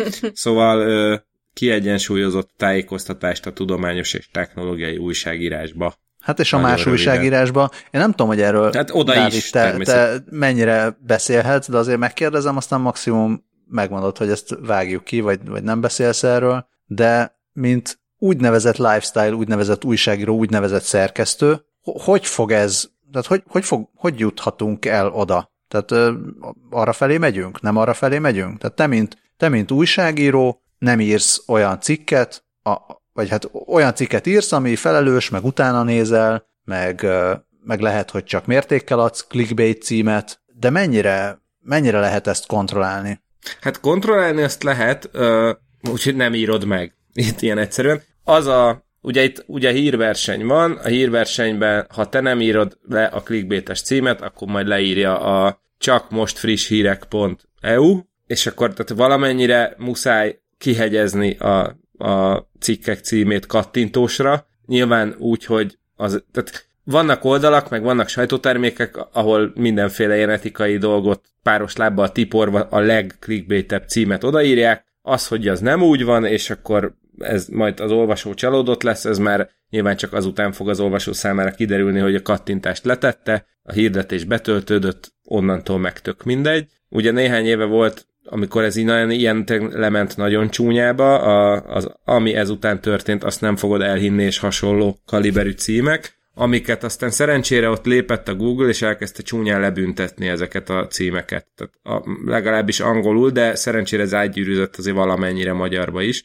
és tényleg ezek, a, a, ami ezt, ezután történt, azt nem fogod elhinni típusú címek, most ma már tényleg csak a leges-leges legalján fordulnak elő, de, de azért azt lehet látni, hogy, hogy hogyan szivárogtak át ennek az ilyen finomított változatai, a nem tudom, ez a nő, nem tudom, le, le, lenyűgöző akrobata mutatványt adott elő, kötőjel videó, tehát hogy megvannak ezek az apró kis trükkök, de azt gondolom, hogy ha azt mondja a cikk, hogy ez a nő előadott egy hihetetlen akrobata mutatványt, és ott van róla egy videó, akkor, akkor az tényszerűen igazat mond, vagy szóval az nem, nem ilyen szintű clickbait, nagyjából tudod, hogy miről lesz benne szó, és nagyjából azt kapod benne, ami, ami, amire a cím alapján számítottál. Messze vagyunk azért még attól, hogy ez így az én ízlésemnek megfelelően létrejöjjön, de, de abba bízom talán, hogy majd ahogy kicsit jobban beleszivárog az újságírásba is az AI, meg az ilyen plágium ellenőrző algoritmus, meg hasonlók, akkor egy kicsit majd mi újságírók is szépen összép kapjuk magunkat, és akkor, akkor tényleg olyan címeket adunk, ami úgy feketi az érdeklődést, de nem is ver át. Mert, mert ezt, ezt, meg, ezt újságíróként mondom, hogy ezt meg lehet csinálni, és ezt meg kellene csinálni, a szerintem minden olyan sajtóterméknek, aki egy kicsit is ad magára ilyen szempontból. Mit gondol erről Mark Zuckerberg? Hát a Mark Zuckerberg azt gondolja mindenről, pont a tegnap láttam egy híradó bejátszásnyi részletet, ahol Mark Zuckerberg elmondta, hogy hát igen, azért van felelősségünk, de azért a felhasználóknak is van a felelőssége hűrdűr, és akkor, és akkor én ennél a résznél már így tovább nem hallottam, mert az a voltam elfoglalva, hogy a szemgolyón pörök hátrafelé a foglalatában. Úgyhogy én a, mivel nem szeretnék a következő száz adás során foglalkozni, a, már megint hazudott valamit a Facebook típusú hírekkel, különös tekintettel az á, de hogy volt adatszivárgás, na jó, egy kicsit mégis volt, jó igazából miattuk oda az ög, ez egészet, az oroszoknak, a hackereknek, az koreaiaknak, és a többi. De a felhasználóknak van felelőssége, és minek jöttek ide? Így. Uh-huh. Itt ugyanitt zárójelbe te, ö, jegyzem meg, egyáltalán nem a Facebookot, vagy Mark Zuckerberget, vagy akárkit védendő, hogy a mai napig őszinte elkerekedett szemekkel pislogok, amikor emberek a szólásszabadságot féltik azért, mert a YouTube, Google, Facebook, akárki letiltotta a, a rasszista ö, videójukat, vagy, vagy csak simán az olyan videójukat, ami, ami alá jogvédett zenét beraktak, és akkor nem értik, hogy most már meg mi volt a baj. Hát igen, nem tudom, hogy ezt megint mondjuk el, elmondtuk párszor, de hát végig is elmondhatjuk még, hogy egyfelől mindenki, mindenki a saját platformján olyan szabályokat hoz, amilyeneket akar, másfelől, hogyha van egy platformod, amit felépítettél, és van rajta sok ember, akkor azért felelősséged van, hogy ott az emberek mit csinálnak. Így. Hát, hogyha olyan játszóteret csinálsz, hogy ott vannak a nácik, hogyha ott a nácik csúnyákat csinálnak, akkor nem mondhatod azt, hogy de hát nem tudom, akkor... Minek jöttek ide? Ne, igen, akkor nem menj oda, hanem a, saját játszótereden azért tartsál rendet, különösen akkor, hogyha a játszótereden több milliárd ember van, és rengeteg pénzt keresel belőle. Na. Pont így, és akkor ehhez ugyanez lazán kapcsolódik a igazából ide írtam a TikTokot, de mondjuk a TikTokkal úgy, úgy amúgy nincsen bajom, tehát legyen, mindenki csinálja, használja, tehát most tényleg nem, nem akarok én ilyen izé naftalin szagú vénembernek hangozni. Az influencerekkel viszont annál több problémám van. Erre szokták mondani, hogy jó, de te újságíró vagy, tehát te ellenérdekelt vagy.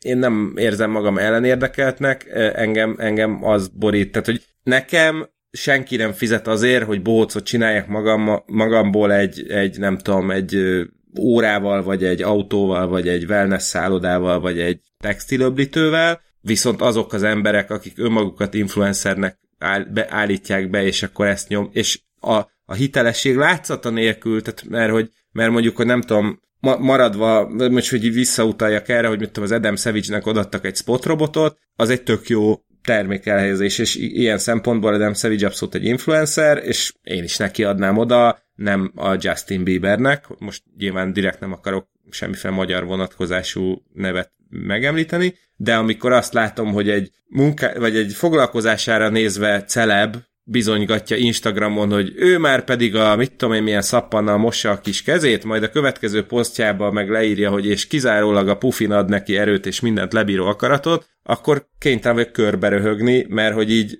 azt se hiszem el neki, amit, am, amit nem alfabetikus karakterekkel ír le. És akkor, és akkor ennyiben maradjunk, és szépen az influencerek kerüljenek oda, ahova valók. És igen, nem, egészen pontosan én azt szeretném, hogyha ha, tényleg hasznos influencerek lennének, akik olyanok, most mondok egy félig meddig sántító példát, de hogy mondjuk nem tudom, a Neil deGrasse Tyson, aki egy sok generált, vagy több, egy generációval szerettette meg, nem tudom, az űrkutatást, egyáltalán a tudományokat, stb. És ha még több ilyen ember lenne, akkor sokkal szebb világban élnénk. Ide kapcsolódó vélemény Andrew Keennek azt hiszem 2003-ban volt egy könyve a The Cult of the Amateur. Igen, igen. Hogy gyakorlatilag onnantól kezdve, hogy van internet, és mindenkinek megadják a szólásszabadságnak a lehetőségét, onnantól kezdve azok az emberek is élni fognak vele, akiknek nem feltétlenül kellene Sőt. élnie vele, mert hogy nem eléggé járatosak, műveltek, gyakorlatilag a diskurzushoz semmilyen közük nincsen, de van egy mikrofonjuk, tehát tudnak bele kiabálni. Már akkor is Andrew Kane nagyon leosztották, hogy nem, hát ez egy nagyon sarkos vélemény, ez nagyon nem így van, minél jobban közelítünk 2000 sok felé, annál jobban érzedik, hogy van az, a, van az a kevés ember, aki effektíve tényekkel, véleménnyel, rutinnal, tapasztalattal meg tudja támasztani a saját véleményét, és ez, ez így ül valahol. Tehát egy review-nak lehet nézni azt, amit ő hmm. egy termékkel, témával, koncepcióval kapcsolatban mond, legtöbb embernél nyoma sincsen ilyenek. Na igen, tehát hogy, hogyha egy review-t hallok, látok a szapparról, textilöblítőről, óráról és autóról, annak megvan a maga helye és ideje, és hogyha szappant szeretnék venni, és akkor elolvasom, hogy erről azt írják, hogy ez nem tudom, száraz lesz, kiszárítja a bőrödet, attól meg nem tudom, hólyagos leszel, nem tudom mi, ennek meg nem jó az illata, az, az teljesen rendben van, de amikor valaki csak azért, mert én valaki vagyok, és most adtak pénzt, hogy azt mondjam, hogy ez jó, hát az, az mindenki kezelje a helyén. Erről van egy nagyon jó videópárosom, azt majd szerintem linkeljük be a, az adáshoz. Az elsőben PewDiePie, amikor azt hiszem ilyen 30-40 millió subscriber környékén volt, kiment Japánba előtt a barátnőivel, visszahoztak 5-6 különböző japán viszkit. Uh-huh. És viszki kóstolást tartottak, ahol a PewDiePie beleívott, majd azt mondta, hogy mit tudom én, nyom-nyom, ez három nyom-nyomnyi, ez, ez egészen jó, de az öt nyom-nyomnyi az még jobb. És volt egy kifejezetten viszkivel foglalkozó YouTube csatorna, akik azt mondták, hogy na, akkor most reply videó következik, akkor megmondjuk, hogy majd megmutatjuk neked, hogy hogyan kell hivatalosan, profi módon csinálni egy ilyet. Zongorázni nem lehet a különbséget. Tehát ott referenciák vannak, hivatkozások vannak, számok vannak, értékek vannak. Most itt integetek egyébként tehetetlenül az összes végtagommal, Dávid pedig nagyon röhög ezen, mert ő pontosan látja, hogy mennyire tehetetlen vagyok. Pontosan ez. Write about Japanese whiskey. Már dobom is a linket a helyére. Az nagyon rendes tőled, és nagyon, a random.org-tól is nagyon rendes, hogy a következő rovathoz, ami kedvenc híreink a következő négy évből, az a Dávidot dobta elsőnek, mert szerintem ö, nagyon gyorsan tud, tudjuk kötni a előző, Igen. előzőhöz a következőt. Abszolút, mert én a kedvenc híreink a következő négy évből azt írtam az első helyre, tehát gyakorlatilag még a, végig se olvastam a, a rovat nevet, már így a fél mondat le volt írva, hogy megkezdte letöltendő börtönbüntetését Mark Zuckerberg, a felszámolt Facebook egykori alapítója. Kell-e magyaráznom? Hát ezek után nem nagyon. Mondjuk valószínűleg nem fog, tehát szerintem letöltendőt azért nem fog kapni, mert ahhoz túl gazdag. Annyit magyaráz, hogy hány évet kapol. Én igazából, tudod mit? Nagy, rettenetesen nagy lelkű leszek. Én a magam részéről egy felfüggesztettel is adott esetben. Internet nélküli felfüggesztett. Egy, így nagyon köszönöm. Hmm. Egy, egy, egy off, offline, öt év offline letöltendő. Aha. Az offline és a letöltendő így szépen ütköznek egymással, de igaz... Ergepper Zuckerberg. Igen, igen. De igazából ebben a mondatban a felszámolt Facebook szókapcsolat az, ami úgy nagyon melengetné a szívemet, hogy erre a következő négy évben mennyi az esély, azt visszak alacsonyra taksálom, de tehát valamit muszáj lesz valahogyan kezdeni a Facebookkal előbb-utóbb, és tök jó lenne ez a következő négy évben legalább a jelei látszanának, hogy ez mi lesz. Ide be, behozhatjuk Damage kedvenc hírét a következő négy évből. Tudom, hogy Dávidnak van még kettő, de végül is illik ide. Akkor Damage meséld el, ah, kérlek. Egyetlen egy darab olyan hírre gondoltam, ami, ami Zsigerből jött. Van új Facebook Killer social media app, illetve platform, és tényleg megölte a Facebookot. Ez az egyik legnagyobb nedves álmom, ami létezik, de, de én tényleg roppantúl szeretném látni azt a platformot, ami gyakorlatilag két és fél billió embert át tud húzni a Facebookról egy teljesen másik felületre. Ezzel kapcsolatban mondjuk tartok, hogy, hogy mennyire egyszerűnek kell ahhoz lennie, hogy két és fél billió ember egyszerre azt mondja, hogy aha, az sokkal jobb lesz, és így mindenki átmenjen egyszerre. Szabad ne feled, milliárd, bocsánat. Milliót mondtam? Bill- billiót mondtam. Billiót mondtam, nem, milliárd, milliárd. Meg mitől lesz, mitől lesz jobb? Vagy mit, ö, mi, az, amit, mi az, amit majd ö, ellát? Milyen, milyen feladatot fog ellátni, hogy, ö, hogy ugyanazt csin- ha ugyanazt csinálja, akkor, akkor miért lesz jobb, hogyha nem ugyanazt csinálja, akkor mit kell, hogy tudjon, meg mit nem kell, hogy tudjon. Meg miért kell, hogy ott legyen mindenki. Szerintem mondjuk, ha azzal kezdik, hogy transzparensen bánnak az adatokkal, már egy nagy lépést tettünk előre. Személyre szabhatóság az roppantól fontos lenne, az az, amit a, Facebook most nagyon nem ad, kronológiai sorrendet nem ad, függetlenséget a hirdetésektől nem ad, tartalmi promóciót, mit tudom én, az 1000-10000 like vagy subscriber per ember alatti csoportoknak nem ad. Összességében azt hiszem elmondható, az egy, az egy borzasztóan nagy és hangos hirdetési felület, pont. Nagyjából. Amit még egészen jól ki tudsz váltani, akkor, hogyha csak Messenger-t használsz. Egy olyat szeretnél, ami, van, ami egy nagy hirdetési felület? Nem, most a Facebook jelenleg az, és Vagy, én el, pont a hirdetési felület részétől szeretnék el, elcsúszni. Szóval van egy olyan, ö, azt gondolom, hogy Ez nem az, hogy, hogy, egy helyen, hogy egy helyen vannak nagyon sokan, az ellentmondásban, az, igen. ellentmondásban el azzal, hogy tehát amiket mondasz, az adatbiztonsággal, a testre szabhatósággal és, és mi egyébbel. Az adatbiztonság az, az van, most hogy... sem egy túlságosan erős pont egyébként a Facebook életében. Ja, de ezt mondja a Balázs, hogy persze, mm. mert hogy... Igen, ezt, ezt azt mondom, hogy, mm-hmm. hogy ha, ha valami, ha valami mondjuk nem szeretné elkövetni azokat a negatívumokat, mint, mint, ami, mm-hmm. amiket a Facebook, akkor, akkor szükségszerűen kisebbnek kell lennie. Mert az, hogy meg, meg szükségszerűen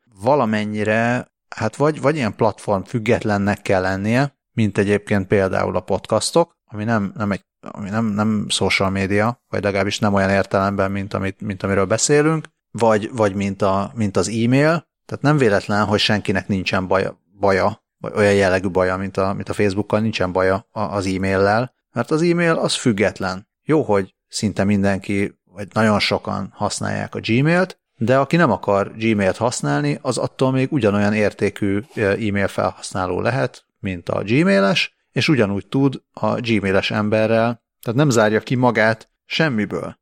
Kivéve, amikor a Gmailnek a spam filtere berakja az egyébként teljesen legit kívülről érkező leveledet a spam vagy a promotion fűre. Jó. De értem, jó, most csak kötekszem. kötekszem. Ez, egy, ez egy, igen, ez egy szűrő. Szóval szerintem a Facebook egyszerűen a, a mérete olyan, hogy ebben a méretben már bizonyos dolgokat nem fog tudni kiavítani. Mert lehetne az, hogy akkor mostantól fizetős a Facebook, és vagy hát elképzelünk egy olyan dolgot, ami nem a hirdetésekből él, akkor viszont miből él, akkor viszont, akkor viszont valamilyen módon fizetős kell, hogy legyen, de nem a Facebook, ez, ez nem a Facebook lesz, tehát a Facebookot nem fogja senki megjavítani. Lehet az, hogy, hogy egyszerűen, egyszerűen kihalnak azok az emberek, akik a Facebookban megbíznak, és a fiatalok már nem fognak Facebookozni, és akkor majd magától eljön az a világ, amit Damage mondasz, de nem azért, mert megjelenik, mert megjelenik egy app, ami, ami sokkal jobb, hanem egyszerűen valahogy így átszoknak az emberek, és az is lehet, hogy úgy szoknak át, hogy majd különböző emberek különböző dolgokra szoknak rá, mert nem az lesz, hogy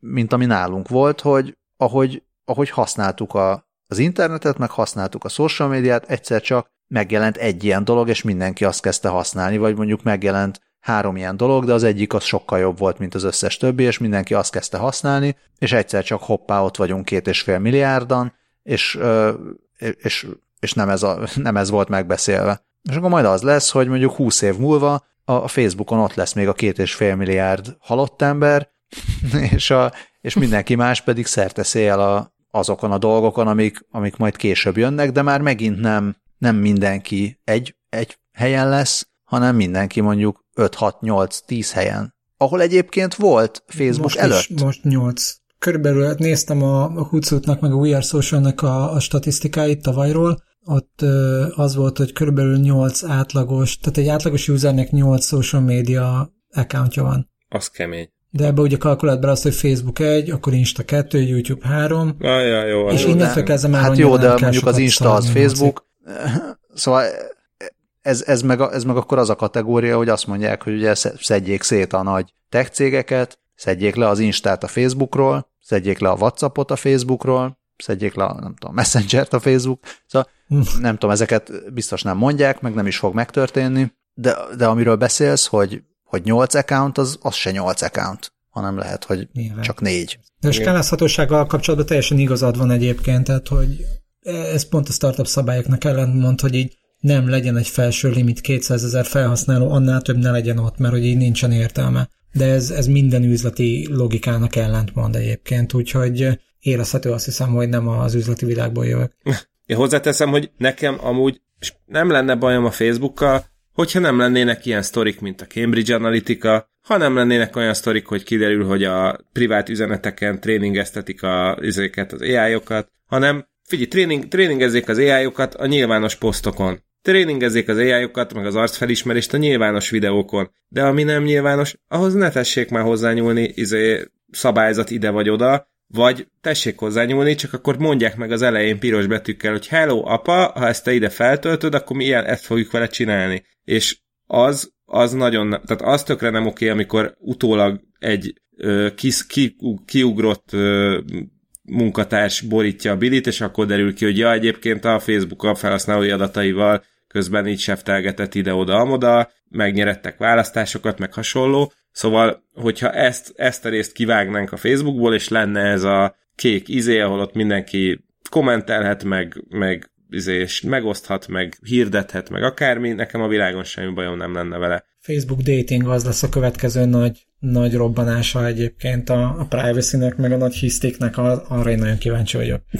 Na, de gyorsan, hogy ne húzzam az időt, még itt a kedvenc híreink következő négy évből rovatban írtam egy olyat, hogy sikeres volt az első agy számítógép interfész tesztje, ami tudom, hogy ebben a formában már létezik. Én igazából olyanra gondoltam itt, ami amihez nem kell egy kórházba befeküdni, és nem kell egy kisebb csillagvizsgálót ráépíteni az ember fejére. Én úgy tökre örülnék, ha még úgy a mi életünkbe eljönne az, hogy lehet a halántékomban egy csatlakozó, ami, ami vagy nem is kell a halántékomban egy csatlakozó, de az már csak a, a cyberpunkság miatt is kéne, de hogy nyilván amikor, tehát hogy szerintem amikor ez a technológia meg fog valósulni, akkor ezt már simán megoldják majd ö, drót nélküli technológiával. Szóval, de hogy kíváncsian várom, hogy ez mikor fog bekövetkezni, és itt tök jó lenne, hogyha ez így minél hamarabb megtörténne. És te fogod az elsők között tesztelni. Na hiszen.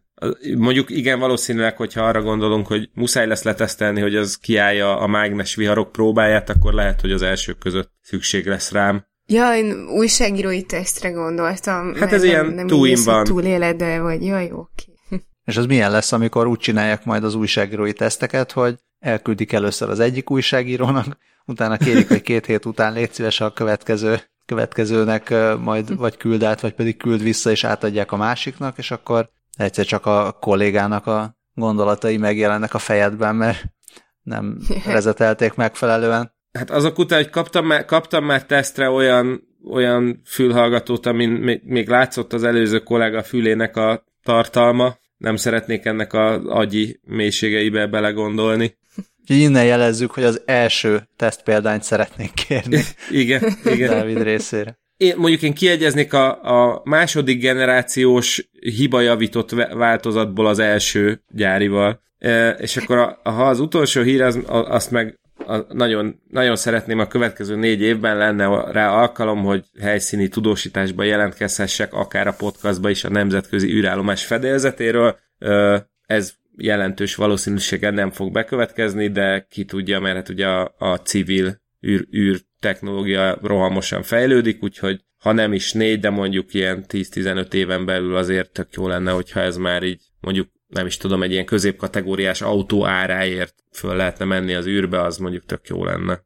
Középkategóriás űrállomásra. Hát én, én egy középkategóriásra is felmennék, ha arról van szó, vagy egy turista osztályra is. Scully jön. Ja, igen, hát én sokkal földhöz ragadtabb híreket akartam, mert szerintem mindenki tudja, hogy így a nagy rajongója vagyok a robot porszívónak, illetve azt is sokáig emlegettük, hogy a ruhahajtogató robot az így nagyon megmozgatta a fantáziámat, úgyhogy én egy olyan hírt szeretnék, hogy már kereskedelmi forgalomban is kapható a ruhahajtogató és rendrakó robot porszívó. Akkor így minden egyben. Erre mondjuk Demics belinkelt egy, egy nagyon szórakoztató videót arról, hogy, hogy japánok milyen ügyesen hajtogatják a pólót, de hogy én nem, ak- ezt csinálja meg helyettem. Mindenki, Egy mozdulat, vagy két valaki... másodperc. Tessék? Egy mozdulat, két másodperc, azt azoknak a hallgatóknak mondom, akik sosem foglalkoztak még japán pólóhajtással. Jó, de Japánok nem kaphatók kell... kereskedelmi forgalomban. Legalábbis nem Magyarországon. Igen, és attól még nem nekem kell szétvárogatni, elpakolni, stb. Ezzel teljesen egyet tudok érteni. Köszönöm. Köszönöm. De egyébként az, de az a videó az tényleg baromi jó. És Scully téged zavarna, hogyha darabos lenne a mozgása ennek a ruhahajtogató és rendrakó robotnak, vagy megelégednél bármilyen nem, mozgásúval? egyáltalán nem. Egyáltalán nem, sőt, hogyha lassú, engem az se érdekel. Volt valamelyik, valami, valamelyik ruhahajtogató robotról így azt mondták, hogy nem tudom, ilyen több óra, amíg összehajtogatja a cuccokat, de nekem mindegy. Tehát hogy így onnantól kezdve, hogy, hogy megvolt a mosás, mert kimosta a mosórobotom, onnantól kezdve hajlandó vagyok egy-két napot várni, hogyha van elég ruhám, Ne, hogy nekem addig is. most csak annyi jutott e- emellé még eszembe, mert beszéltünk már többször az olyan robotokról, AI-okról, digitális asszisztensekről, amik így öntudatra ébredve így meg, megijeszgették a tulajdonosaikat, vagy a szálló vendégeket, vagy ilyesmi. Ugye volt olyan, amelyik így felnevetett kicsit, uh-huh. kicsit paramódon, és csak az jutott eszembe, hogyha ez a, ez a robot, ami Skálinál dolgozik, és teszi szépen rendbe a, a ruhákat, és közben még nevet is, akkor az valójában egy bruhahajtogató robot. Ó, nagyon szép. Csak mert szükség, nagyon, szükség volt már ebbe az adásba egy igazán fájdalmas szóvicre, és elvégre is ez a valahol az eszenciánk. A slow clap csendes avatarja vagyok. Mm, aztán a következő kedvenc hírem, az így úgy született, hogy ahogy így pörgettem a híreket, és így jegyzeteltem a kedvenc szavainkat, vagy a leg, leg, legmenőbb és legérdekesebb szavakat, amik elhangzottak az adásban. Mm, az alapján szeretnék majd egy olyan hírt, hogy egy neuromorf számítás, egy szupravezető nanodrót, egy multimemristív szinapszis, egy hedonikus pszichofizika, egy triboelektromos nanogenerátor és egy organoid bemegy a kocsmába. Esetleg és nagyon izgat, kapcsába. hogy utána mi történik. a kapcsabetyárok. Így, így. Ja. Úgyhogy, és Mennyire szépen elmondtad ezt hiba nélkül. Gyakoroltam. nem, egyébként nem, és tartottam tőle, hogy Még azt akartam mondani, hogy Patreon támogatóinknak megy a videó, ahol Scully gyakorolja ezeket. De Aha. Még én is Patreon támogató leszek, hogyha ez az ára. Azonnal. Nem, ezt most tényleg nem gyakoroltam, magam is meglepődtem rajta. Na, és hát így az utolsó kedvenc hírem, hogy Billy belógjon a kezem, hogy brit tudósok rájöttek, hogyan lehet nagyon olcsón és nagyon gyorsan visszafordítani a klímaváltozást, és tényleg működik, és tényleg csináljuk. Hát úgy, hogy sázott lávam a milk. Tessék, visszafordítottam neked a klímaváltozást. És tényleg működik. Ö, köszi. És ezt te mennyit, mennyit gyakoroltad? Ez most jött spontán, és még az adás ugyan ki se kerül, de már most érzem a hallgatók felém áramló gyűlöletét. Az enyémet már érzi. Akkor lehet, hogy ez, ez még csak az volt. Na, akkor szaladunk is tovább, mert nagyon hosszú kezd lenni. Szóval én azt, a- én a kettő között vagyok valahol. Tehát ugye a földhöz ragadt meg a nem földhöz ragadt között, mert arra gondoltam, hogy a következő pár évben akár olvashatnánk olyan hírt, hogy az EU-ban bevezették a négy napos 20 órás munkahetet. A 4-20 órás? Szóval miért ne? Másik podcastba írt hallgató arról, hogy, hogy milyen béna ez a, ez a 8 óra munka naponta, és hogy kevés dologra marad idő mellette. Mondtam, hogy inkább hallgassa ezt a podcastot, hogyha ilyesmiről akar hallani, meg hogy a mesterséges intelligencia majd mit segít, meg mit árt ezzel kapcsolatban. De hát minden, amiről beszélünk, az végül is arról szól, hogy, hogy megkönnyítse az emberi életet, és ha már megkönnyítik az emberi életet, meg mindenkinek elveszik a munkáját, akkor tényleg ne csak az legyen, hogy mindenkinek rosszabb lesz, hanem legyen mindenkinek jobb. És, és szerintem, szerintem tényleg tök felesleges igazából ez a 5 nap és, és 40 óra. Szóval biztos, hogy, biztos, hogy ezt kevesebbel is meg lehetne oldani, csak valahogy úgy vagyunk, hogy nagyon nem szokás több szabadságot adni az embereknek. De egész jó lenne, hogyha ez, ez, ez, ez megvalósulna. Szóval most nem azt mondom, hogy tényleg pont a négy nap meg a 20 óra az, az lesz a következő lépés, de szerintem egy napi 6 óra az például simán lehetne következő lépés. Igen, a maradékot azt úgyis mindenki elkávézza, elcigizi, vagy elcseverészi a fénymásoló mellett. Nekem most erről csak a, izé jutott eszembe a 28 órás nap koncepciója, amiről szintén beszéltünk a valamelyik adásban, ami ugyan a munkahét, munkaórák számát nem érinti, de, de az is egy ilyen érdekes alternatíva. Tény, hogy a négy napos 20 órás munkahét az egyen megugorhatóbb a megfelelő körülmények jelenléte esetén. Hát például ott van, ott van ugye a Mars, úgyis me- mennek majd a Marsra az emberek, ott kapásból 37 perccel hosszabb a nap, mégis csak meg kell találni a megfelelő bolygót, ahol 28 órás a nap, és már És, is. va- és van wifi. Vagy lelassítani a Földet, végül is azt is lehet. Hmm. Hát beszéltünk a bolygóközi internetről is valamikor. Igen, meg a- még mostanában az ilyen- megoldható. Slow food, meg a hűge úgyis nagyon megy, úgyhogy akkor csináljunk egy slow planet mozgalmat. Egyre jó. Ja. A másik uh, hír, amit nagyon szívesen olvasnék, az pedig az, hogy negyedik generációs nukleáris reaktort helyeztek üzembe Magyarországon. Állítólag egyébként a 2030-as évek környékére már tényleg működhet negyedik generációs atomreaktor. Ehhez képest, amikor rákerestem, hogy Magyarországon úgy miféle szó volt erről, az Origo 2011-ben, azaz nagyjából 9 éve írt arról, hogy világ első kísérleti atomerőmű épülhet Magyarországon. A negyedik generációs, igen, a negyedik generációs reaktorok, többféle technológia van erre, meg majd esetleg akár beszélhetünk is erről valami következő adásban, akár meghívott vendéggel, lehet jelentkezni egyébként, hogyha vannak megfelelően képzett kutatók a hallgatók között, nagyon szívesen beszélgetünk veletek. Szóval az a, az a lényeg, hogy az új, ezekben hasznosítani lehetne a hagyományos erőművekben kiégett fűtőanyagot. Tehát, hogy igazából azok a, az, a, az a kritika, ami gyakran éri az atomerőműveket, ezeket a, ezekre lenne válasz a negyedik generációs reaktor. Sokkal biztonságosabb, sokkal, sokkal kevesebb hulladék képződésével jár, de, de persze számos technológiai probléma van egyelőre. Azt hiszem, hogy már működnek egyébként különböző ilyen kisebb kísérleti reaktorok, minden esetre az biztos, hogy, hogy nagy üzemben még sehol nem működik ilyen, de milyen jó lenne, ha működne, mert akkor ingyen lenne a, még a komlómentessel is annyi energia lenne. Szóval ez, ez tök jó lenne. Én közben Balázs, amíg, amíg mondtad, addig bedobtam a jegyzetbe a Google Books-on egy PDF formátumban elérhető negyedik generációs atomreaktor kézikönyv. Hát elalváshoz már ezt, ezt fogom olvasni. Minden háztartásban ott a helye. Igen, Horváth Ilona mellé. Ve- vegetával a maghasadás is jobban csúszik. És a, a harmadik hír pedig, ami hát szerintem inkább, a, inkább az űrállomás, mint a, mint a robotporszívó, az pedig az, hogy a 20 perccel a jövőben műsorvezetői megértették a kvantum számítógépeket. Sokszor neki futottunk, azt hiszem, hogy Legalább annyiszor bele is törtünk. Bele, bele is törtünk, igen. Mindig eljutottunk odáig, hogy, hogy a clickbaitig eljutunk, tehát a, a, a címig eljutunk, meg úgy nagyjából az első bekezdésig, és akkor valamikor így a második, meg harmadik bekezdés környékén teljesen két, kétségbe esett kapálózásba fulladunk.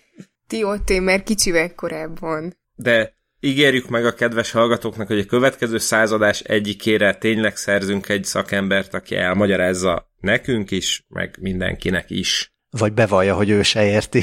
Hát vagy, és akkor az egy nagy, nagy leleplezés lesz. Igen. Egy kvantum epizód. Szerintem egy csomó olyan embert találunk, aki szintén nem érti. Tényleg, hívjunk, hívjunk be vendéget, hogy vendégünk, aki szintén nem érti, megpróbálja 10 millió kvantum nem értő országa vagyunk. Ezt én nagyon stílszerűen is meg lehetne csinálni, hogy hívjunk be egy három éves gyereket, aki nem érti, egy tíz éveset, egy, egy gimnazistát, egy egyetemistát, és egy nyugdíjas. És egy nyugdíjast. És a három éves érteni a legjobban.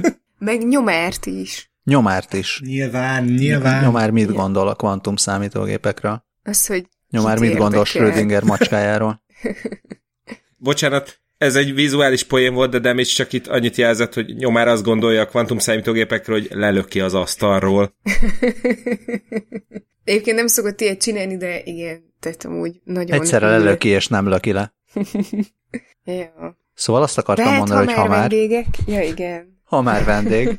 És Scully is azt akarta mondani. Ja, akkor mondja is, Scully. Mi ez a rovat? Hát ez a rovat, ez az, hogy állam vendég a 200. adásra, mindannyian beírtuk, hogy ki, kivel beszélgetnénk legszívesebben a 200. adásban, és itt rendeztem át a sorrendet, mert én bedobtam valamit, amire Damage reagált, ugyanis az történt még, nem tudom, kb. a második adásunkban, nagyon-nagyon az elején, amikor mesterséges intelligenciákról beszélgettünk, akkor valahogy Dávid említette, hogy, hogy ő így tökre örülne, hogyha lenne egy olyan mesterséges intelligencia, tehát ami olyan szinten lenne, hogy akár már így úgy is tudna viselkedni, vagy úgy is lehetne vele beszélgetni, mint egy baráttal, és akkor innentől kezdve így elég sokat emlegettük, hogy Dávid robot barátja így, Dávid robot barátja úgy, és akkor én szívesen meghívnám a 200. adásra Dávid robotbarátját, ez ö, részben még így a, az előző rovat is, hogy akkor ez már azt feltételezi, hogy lesz ilyen szinten, és hogy a másik, hogy Dávid eljut vele egy ilyen szintre. Nagyon kedves tőled, hogy meghívnád ö, vendégnek a robotmúltú barátomat. a robotmúltú ez a két évszázados ember. Igen. Igen. Így. Ja, és akkor erre reagált Damage. Igen, én azt mondtam, hogy én tökre meg, de gyakorlatilag ugyanezt mondtam, szinte csak szépen körbeírtam, hogy én tökre megelégednék egy olyan mesterséges intelligenciával, ami átment a Turing-teszten, és van hozzá drótozva egy működőképes, nagyon jó hangú text-to-voice rendszer is, csak hogy itt tényleg, tényleg nagyon jó hangon tudjon velünk beszélgetni. Hát a jó a hangot azt nem te fogod írni hozzá? Oh, annyira drága vagy. De egyébként szívesen megtenném, hogyha lehetőség adott lenne. Na, hát akkor majd a 200. adásra már a damage keze nyomán megszólaló AI. Szevasztok, megyek hegeszteni, öt év múlva kész leszek. Húz bele. És azt jól látom, hogy Dávid, a te vendéged az, az kapcsolódik a te várt híreddel? Vagy nem tudsz, hát hogy végül mondjam. is igen, tehát hogy ha már, ha már fel, felmegyek a... Ha már a, vagy, nem, kivel ha vagy már fenn? ott vagyok a, a nemzetközi űrállomáson, akkor valószínűleg meghívnám az adásba Kelly ikreket, Mark, Mark és Scott Kelly ö, űrhajósokat, egyikük ö, volt űrállomás parancsnok, és azt hiszem ő volt az, aki egy évnél is többet töltött fent hegyhuzamban. Scott Kelly űr, űrsikló parancsnok volt, és ö, ö, egyébként ve, velük folytatták, ez az egyéves fenntartózkodás alatt folytatták le az eddigi legkomolyabb ilyen ikerkutatást, hogy összehasonlítsák, hogy mi történik ö, ott fent és lent. Chris Hetfieldet nem írtam ide be, de természetesen, ha hallgatja, úgyis, mint vannak magyar rokonai, hogyha eljut hozzá, hogy kedves Hetfield parancsnok úr, bármikor önt is nagy, nagyon nagy szeretettel látjuk az adásban, és, és szintén nagyon nagy szeretettel látnám az adásban Samantha Cristoforetti, szintén űrhajóst, aki egyrészt azt a menőséget csinálta meg, hogy a nemzetközi űrállomás fedélzetén volt Star Trek egyenruhában. Ez mindezt, mindezt egyébként az űrállomásra érkező IS Espresso nevezetű kávégép tiszteletére, és, és itt az adásra készülve döbbenten tudtam meg, hogy, hogy Scully találkozott Samantha Cristoforettivel, mint olyan, úgyhogy kérlek Scully, erről, erről ezt hozd meg a drága hallgatókkal is. Mert nem akármilyen körülmények között történt a találkozás. Igen, Samantha Cristoforetti ö, crasholta a szilveszteri bulinkat, de ez még, ez még azelőtt volt, hogy, hogy az űrben volt valamikor, nem tudom, 2014-2015 környékén, ö, mert hogy van egy magyar barátnője, aki barátnője az én barátnőmnek, aki minden évben, vagy akihez minden évben megyünk ö, szilveszterkor, és akkor csak annyi történt, hogy szólt a házi azt, hogy ja, és akkor majd így jön még a barátnőm, meg akkor hoz, hoz egy hozzá egy ismerősét, aki egyébként, és akkor így elkezdett mesélni róla, és akkor így a, a barátaim így összenéztek, pont akkor ilyen éppen nagy csillagkapu maratonos idő, időket éltünk, és így egymást néztek, és azt mondták, hogy jó, hát akkor ő az olasz Samantha Carter, mint a csillagkapuból, Ö, és hát így annyi van még, tehát így ilyen nagyon sokat nem beszélgettünk, mert hogy így sokan voltunk, meg nem tudom, tehát fogyott alkohol nem nála. Arra emlékszem, hogy, hogy amikor ö, ők betoppantok, akkor éppen egy ilyen rizikópartiban voltunk, ami akkor éppen sokkal jobban érdekelt, mint Samantha Cristoforetti. Egyébként a rizikópartit azt ö, megnyertem, tük a csapattársammal, és, és akkor nem tudom, néhány évvel később a háziasszony barátnőm ö, mesélte, hogy hát, hogy képzeljük el, hogy Samantának a könyvében szerepel ez a, tehát, hogy így me- megemlítette egy bekezdésben, hogy igen, akkor így ezen a szilveszteren Budapesten volt, és akkor ö, és, és, és ott volt a Mercedesnél egy házi buliban, és hogy rizikó volt, és akkor nem tudom, erről még így le, le is fotózta, mert megkértem, hogy küldje át a, a fotót erről a bekezdésről, és akkor így nem tudom, ezt, ezt dobtam be. Hát ha tudtam volna Dávid, akkor, akkor azonnal szóltam volna, de hát akkor még a podcast sem volt, és erről sem tudtam. De lehet, hogy újságírói minőségemben majd megkereslek, hogy szólj már a barátnődnek, akinek a barátnője, hogy volna itt egy interjú. És akkor, ha, ha már akkor a céges Verdával el is vihetne egy körre. Jó, fi, én megteszem, amit, amit tudok, továbbítom aztán, hogy hova jut, azt nem tudom. Egyébként apropó, amikor még nem volt a podcast, amikor még nem volt a podcast, én találkoztam Chris Hetfield-el, aki akkor már, akkor már űrhajós volt, és uh, mi éppen Londonban voltunk, és ő előadott valami közeli magániskolában, ami magániskola az nem, nem az volt, hogy csak a magániskolában, de hogy így előadó körúton volt éppen a könyvével, és a, a, a gyerekeim akkor ilyen kb. hat évesek voltak, de Chris Hetfield videói azok nagyon bekattantak nekik is, meg nekem is, és akkor mondtuk, hogy hát menjünk el, nézzük meg a Chris Hetfield bácsit, és elmentünk megnézni Chris Hetfield bácsit, már maga ez a, ez a magániskolai helyszín, ez egészen bizarr volt. Ö, ott akkor nem volt kocsink, úgyhogy taxival mentünk, és ö, hát kiváló horrorfilmet lehetett volna forgatni azon a helyszínen, tényleg ugye, valahogy ugye semmi közepén volt, ilyen nagyon magán-magániskola, megfelelő közönséggel, meg megfelelő építészettel, és akkor ott előjött a Chris Hadfield, előadott, meg zenélgetett egy kicsit, meg ott ültünk az első sorban, és akkor mondtam a gyerekeknek, hogy szőke kislányok menjenek már fel a Chris Hadfield bácsihoz, nem tudom, gratuláljanak neki, vagy valami, hogy legyen egy jó élményük, és föl is szaladtak, és Chris Hadfield bácsi nekik adta a gitárpengetőjét. Úgyhogy nekem van egy gitárpengetőm Chris Hadfield bácsitól, a Mission, mi az? Ilyen címer, vagy nem tudom, ez a Mission logós az insignia. gitárpengető. Igen. Úgyhogy nekem ez a, ez a menő ilyen űrhajós történetem. Szóval előbb-utóbb, előbb-utóbb csak összehozzuk Dávidnak azt a űrállomásos wow. interjút. Hát muszáj lesz, mert így most már 50%-os vagy damage távollétében kétharmados többségben vannak a podcast műsorvezetők, akik már találkoztak menő űrhajósokkal. Úgy, még ki fog derülni, figyelj, Damage még nem szólalt meg, tehát simán kiderül, hogy nem tudom, valójában Gagarin volt a nagybácsia, vagy valami ilyesmi. Vannak taktikai poénjaim, de ezeket még halogatom. Hát egyébként, ha már relikvia, egy-két évvel ezelőtt ez a barátnőm, az egyik barátomnak egy, egy olyan könyvjelzőt adott ajándékba, amit Samantha magával vitt az űrbe. Tehát gondolom, hogy vitt magával nagyon sok ilyen apró könyvjelzőt, és akkor, és akkor utána így lehetett szerezni lútot, és akkor azóta így a Károly haveromnál ott van bekeretezve a könyvjelző, ami volt az űrben. Ami nem kevésbé menő egyébként. Igen, mondjuk nem használja, ugye, így? Hát lehet, hogyha lenne egy űrben járt könyvjelzőm, azt én is én se a funkciói szerint használnám, hogy ott begyűrődjön, meg elszakadjon, meg elkopjon. Az űrben hogy, űrben hogy használják a könyvjelzőt? Az nem, nem megy el máshova, mint a könyv? Vagy lehet, hogy valami mágneses? Hát ilyen tépőzáras a könyvborító, és akkor nem, nem esik ki belőle.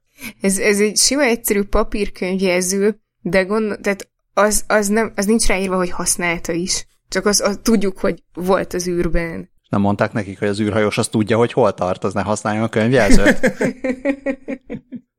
És Balázs? Én, én egész egyszerűen Nick Bostromot szeretném meghívni vendégnek. Bostrom Celtics rajongóként nem is lehet, tehetnél máshogy. hát köszönöm szépen. Nick Bostrom azon futurológusok egyike, aki tud értelmesen beszélni, mert általában a futurológusok azok inkább ilyen bullshit szoktak tolni, de ő egy svéd filozófus, aki Oxford Egyetemen tanít, és hát beszéltünk róla korábban sokszor, ilyen vidám dolgokkal foglalkozik, mint hogy mennyire valószínű, hogy valójában szimulációban élünk, meg hogy a mesterséges intelligencia majd kipusztítja az emberiséget, meg ilyenek. És, és mindenről nagyon szívesen beszélnék vele, akár következő, akár a következő századik adásban, mert mindez engem is érdekel. Tehát ami a, a az ilyen egzisztenciális kockázatok egészen, egészen értelmesen ír erről, okosan, és igazából ahol, ez a, hogy mondjam, szóval hülye dolog, de hogy ahhoz képest, hogy, hogy filozófus, nem csak ilyen mesékben gondolkodik, van neki gazdasági háttere is, tehát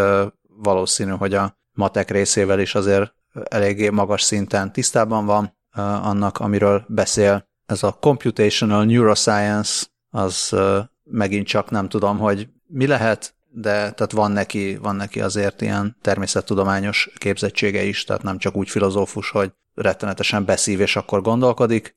Ez most hány, hány filozófus hallgatónkat gázoltál bele a lelkébe, akik nem, szeretnek ezt, beszélni. Hogyan, ezt nem, nem negatívumként mondom, Neked is vannak beszívott filozófus ismerőseid. Igen. Csak azt mondom, hogy a spektrumnak nem csak azzal a végével van tisztában, hanem a, hanem a másikkal is. Ja, szóval igazából a, a, azokról a dolgokról tök jó lenne vele beszélgetni, amikkel a műsor gyakran foglalkozik, amik nem a, az, az AI megmondja, hogy melyik rúzsál neked jól, hanem, hanem az, hogy mi a valószínűbb, hogy a, a gamekapos gyártó AI fog minket kinyírni, vagy pedig a szupervírus Kínából? Hát drága hallgatók, a 200.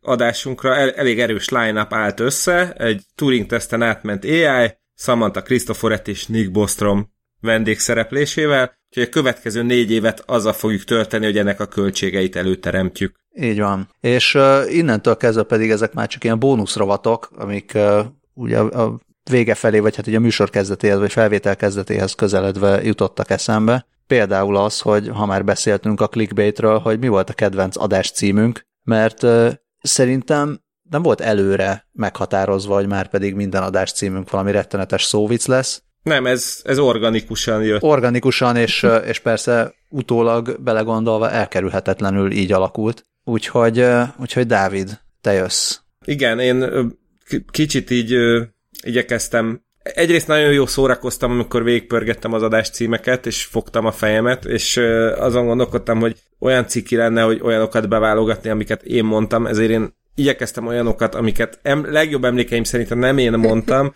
ha mégis így volt, akkor azért elnézést kérek. Nálam a dobogó, képzeletbeli dobogó harmadik ö, helyére a második adásunk címe fért fel, Skynet Johansson, a, tehát ez így tökéletes, ahogy van, nem is kell tovább magyarázni. A második hely, helyet a mesebeli hősök foglalták el. Ennél, ennél csodálatosabban egy magyar mondatban meseből nevét belefoglalni biztosan nem lehet. És a harmadik, az, az pedig a, a, az egész közel vagyunk hozzá, az a 89. adásunknak lett az a címe, hogy Netán Nyau, ami azt hiszem, hogy talán lehet, hogy az volt az első, amikor Balázs már a közel-keleti kiküldetésből jelentkezett, és a szószkálié. Igen, nekem is úgy rémlik.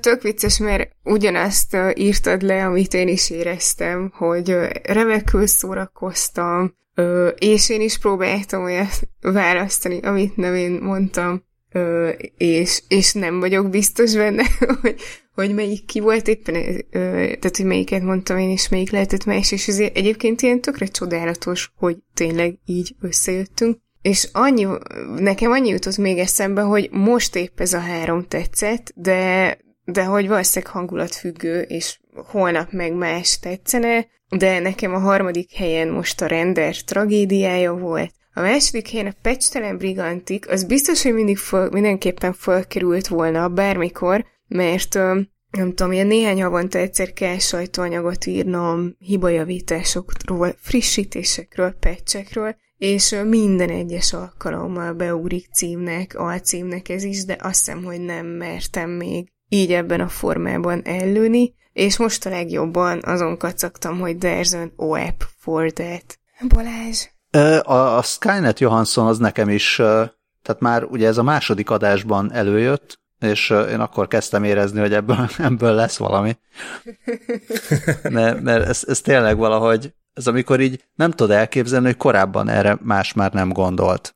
Végig itt volt a szemünk az, előtt. Igen, igen, én ezeket nagyon szeretem. Igen, és egyébként csak, csak annyi, hogy, hogy én arra emlékszem, hogy én ezt akkor alig mertem mondani, mert te ilyen tök szigorúnak tűntél, és téged nem ismertelek korábban, Demidzset meg Dávidot ismertem, és tudtam, hogy előttük elengedhetem magam, de hogy, de hát, hogy ó, én most, most itt egy ilyen komoly zé, témában vagyunk, és így alig mertem mondani, és úgy örülök, hogy, hogy lehetett. És a, az a másik, másik kedvenc fajta szóviccem, az pedig az, hogy nem is másik, hanem az első. Az első kedvenc fajta, legalábbis ami, ami adás címet, ami az adás címeket illeti, én nagyon szeretem azt, ami, ami tényleg nem csak teljesen random, hanem, hanem utal arra, amiről beszélünk az adásban, és kifejező. Én szeretem, hogyha benne van ez a, ez a kis plusz, és nem, de persze az, azon is lehet röhögni, ami, ami teljesen ilyen véletlenszerűen csak kiesik, mert, mert úgy hangzik, mint valami más, de amikor,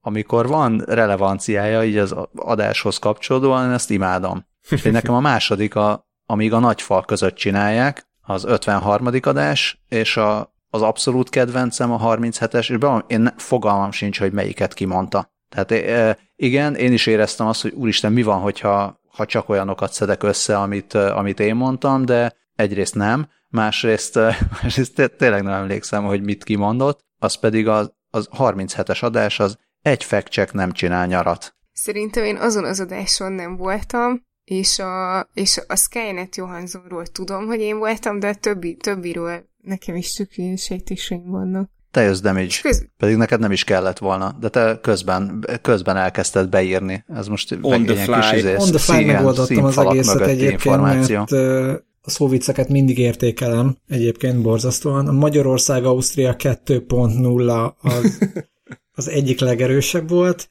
de csak amikor, a bocsánat, amikor, amikor az volt, hogy néztük a meccset, amikor egy Magyarország, a Magyarország-Ausztria 2-0-ás meccset néztük felvétel közben, és utána úgy mentünk haza, hogy eufória volt az utcákon, vagy legalábbis én, én úgy mentem haza. Az egy nagyon emlékezetes felvétel volt. A második kapcsolatban van egy olyan szívfájdalmam, hogy ezt én gyakorlatilag dalszövegnek szeretném használni, úgyhogy lehet, hogy engedélyt kell majd kérnem. Ez a húsalkos gyarapíts.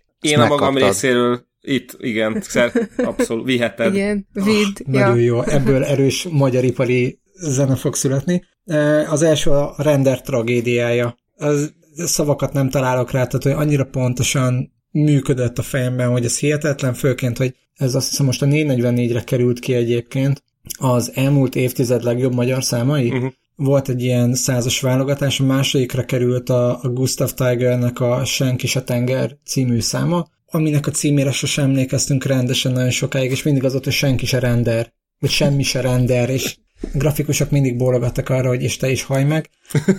Úgyhogy, úgyhogy már csak ezért is a render tragédiája sok, sok helyen visszhangzik még az életemben. Úgyhogy köszönjük. És itt vagyunk a végén. És a végén pedig végén shoutout rovat. Ki mindenkinek köszönünk mindent. Én írtam az első sorokat, úgyhogy gyorsan végig szaladok rajta, úgyhogy tényleg, mert nekem még mindig felfoghatatlan, hogy már így a századik adásnál járunk, meg hogy mióta történik ez, és hogy azóta mennyi, mennyien hallgatnak minket, és ez tényleg hétről hétre egy visszatérően nagyon-nagyon jó érzés, úgyhogy elsősorban óriási nagy pacsi és köszönet a drága hallgatóknak, a patreótáknak különösen, és még, még különösebben a két papagáj hallgatónknak, abszolút jár nekik a respekt. Nagyon nagy szeretettel gondolok a vicces címekre olvasói levelet küldőknek, és hát innen is nagyon sok szeretettel integetek a Kanada bandás csapatnak, a Checkpoint charlie akikkel volt szerencsénk egy egészen emlékezetes karácsonyi adást összehozni, Zsukinak, aki volt már szintén vendég műsorvezető, Külön szeretném Kálmánt megemlíteni, aki kedves hallgatónk, és lemérte, hogy hány kilométert autózott már a mi hangunkra, de egyébként rajta kívül is mindenkinek, és minden kedves minket hallgató neurális hálózatnak is megköszönném a hallgatást. Ov, én írtam a következőt így nem nagyon lehetett már mit hozzátenni, mert Dávid mindent és mindenkit felsorolt, de én, én még annyit tettem hozzá, hogy fentieken kívül a patriótáknak, és mindenkinek, aki öt csillagos értékelést adott, és kedves sorokat írt, akár értésben, ö, értékelésben, akár hallgatói levélben, és azoknak külön köszönöm, akik a podcast miatt lájkolták a Gépségszalon Facebook oldalát, ahol semmi más nem történik. Nyugtassuk meg a hallgatókat, hogy a következő századásban se lesz poszt a Gépségszalonon. Ez nagyon-nagyon valószínű, hogy nem lesz. Ö, illetve a Kanada bandát szeretném én is külön kiemelni, mert szoktak nekem küldeni infókat, leveleket, úgyhogy szívecskék, és nekem itt vége lett a sornak, de közben így ö, délután, ö, délután belefutottam egy nagyon vicces videóba, ahol uh, Snoop Dogg egy uh, diátadó végén uh, saját magának megköszönte, és nem tudom, ilyen 45 másodpercig méltatta saját magát, hogy uh, nem adta föl, és uh, szabad napok nélkül csinálta, stb. és én magamnak azt szeretném megköszönni, hogy, bemer, hogy mertem bevállalni, mert amikor uh, Dávid megkeresett engem, akkor nekem nagyon-nagyon tetszett az ötlet, viszont így uh, Viszont így tökre féltem, mert hogy én, én nagyon keveset kommunikáltam élőszóban korábban. Tehát amikor megkerestél, akkor én ilyen egyfolytában home office dolgoztam, Nyilván barátokkal beszéltem élőszóban, de hogy munkaügyben nagyon-nagyon keveset, vagy hát nem tudom, ilyen komoly témában ö, keveset beszéltem. Munkád során nem találkoztál gyakran emberekkel. Igen, sem emberekkel, sem gépekkel, és hogy, hogy én ezt így tényleg majdnem azt mondtam, hogy nem merem bevállalni, de aztán így még, mégis belevágtam, és, és nagyon-nagyon örülök, tehát így óriási dolgot hagytam volna ki, hogyha hogyha nem merem bevállalni, és, és, és tök jó, és hát így nektek meg külön köszönöm, a, a, hogy megkerestetek annak idején, meg hát azóta is a rendületlen támogatást, amit mindig érzek, és most szívecskéket mutogatok a mikrofonba. Ezt a mikrofon látja, és egyébként te kapod a legtöbb pozitív visszajelzést, úgyhogy ezért is, ezért is érdemes volt belevágni. Én már több, több ilyen hallgató köszönést már nem is mondok, mert én úgy is szoktam mondani máskor is, meg szerintem ez már az unalmas része a, a podcastnak, hiába századik adás, hiába nem.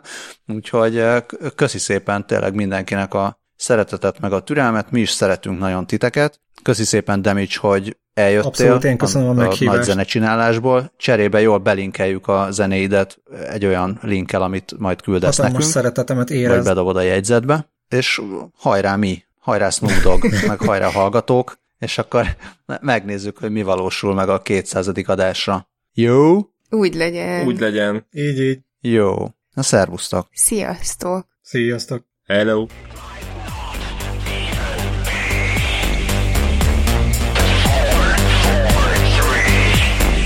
Ladies and gentlemen, Agent 443 is now in the building.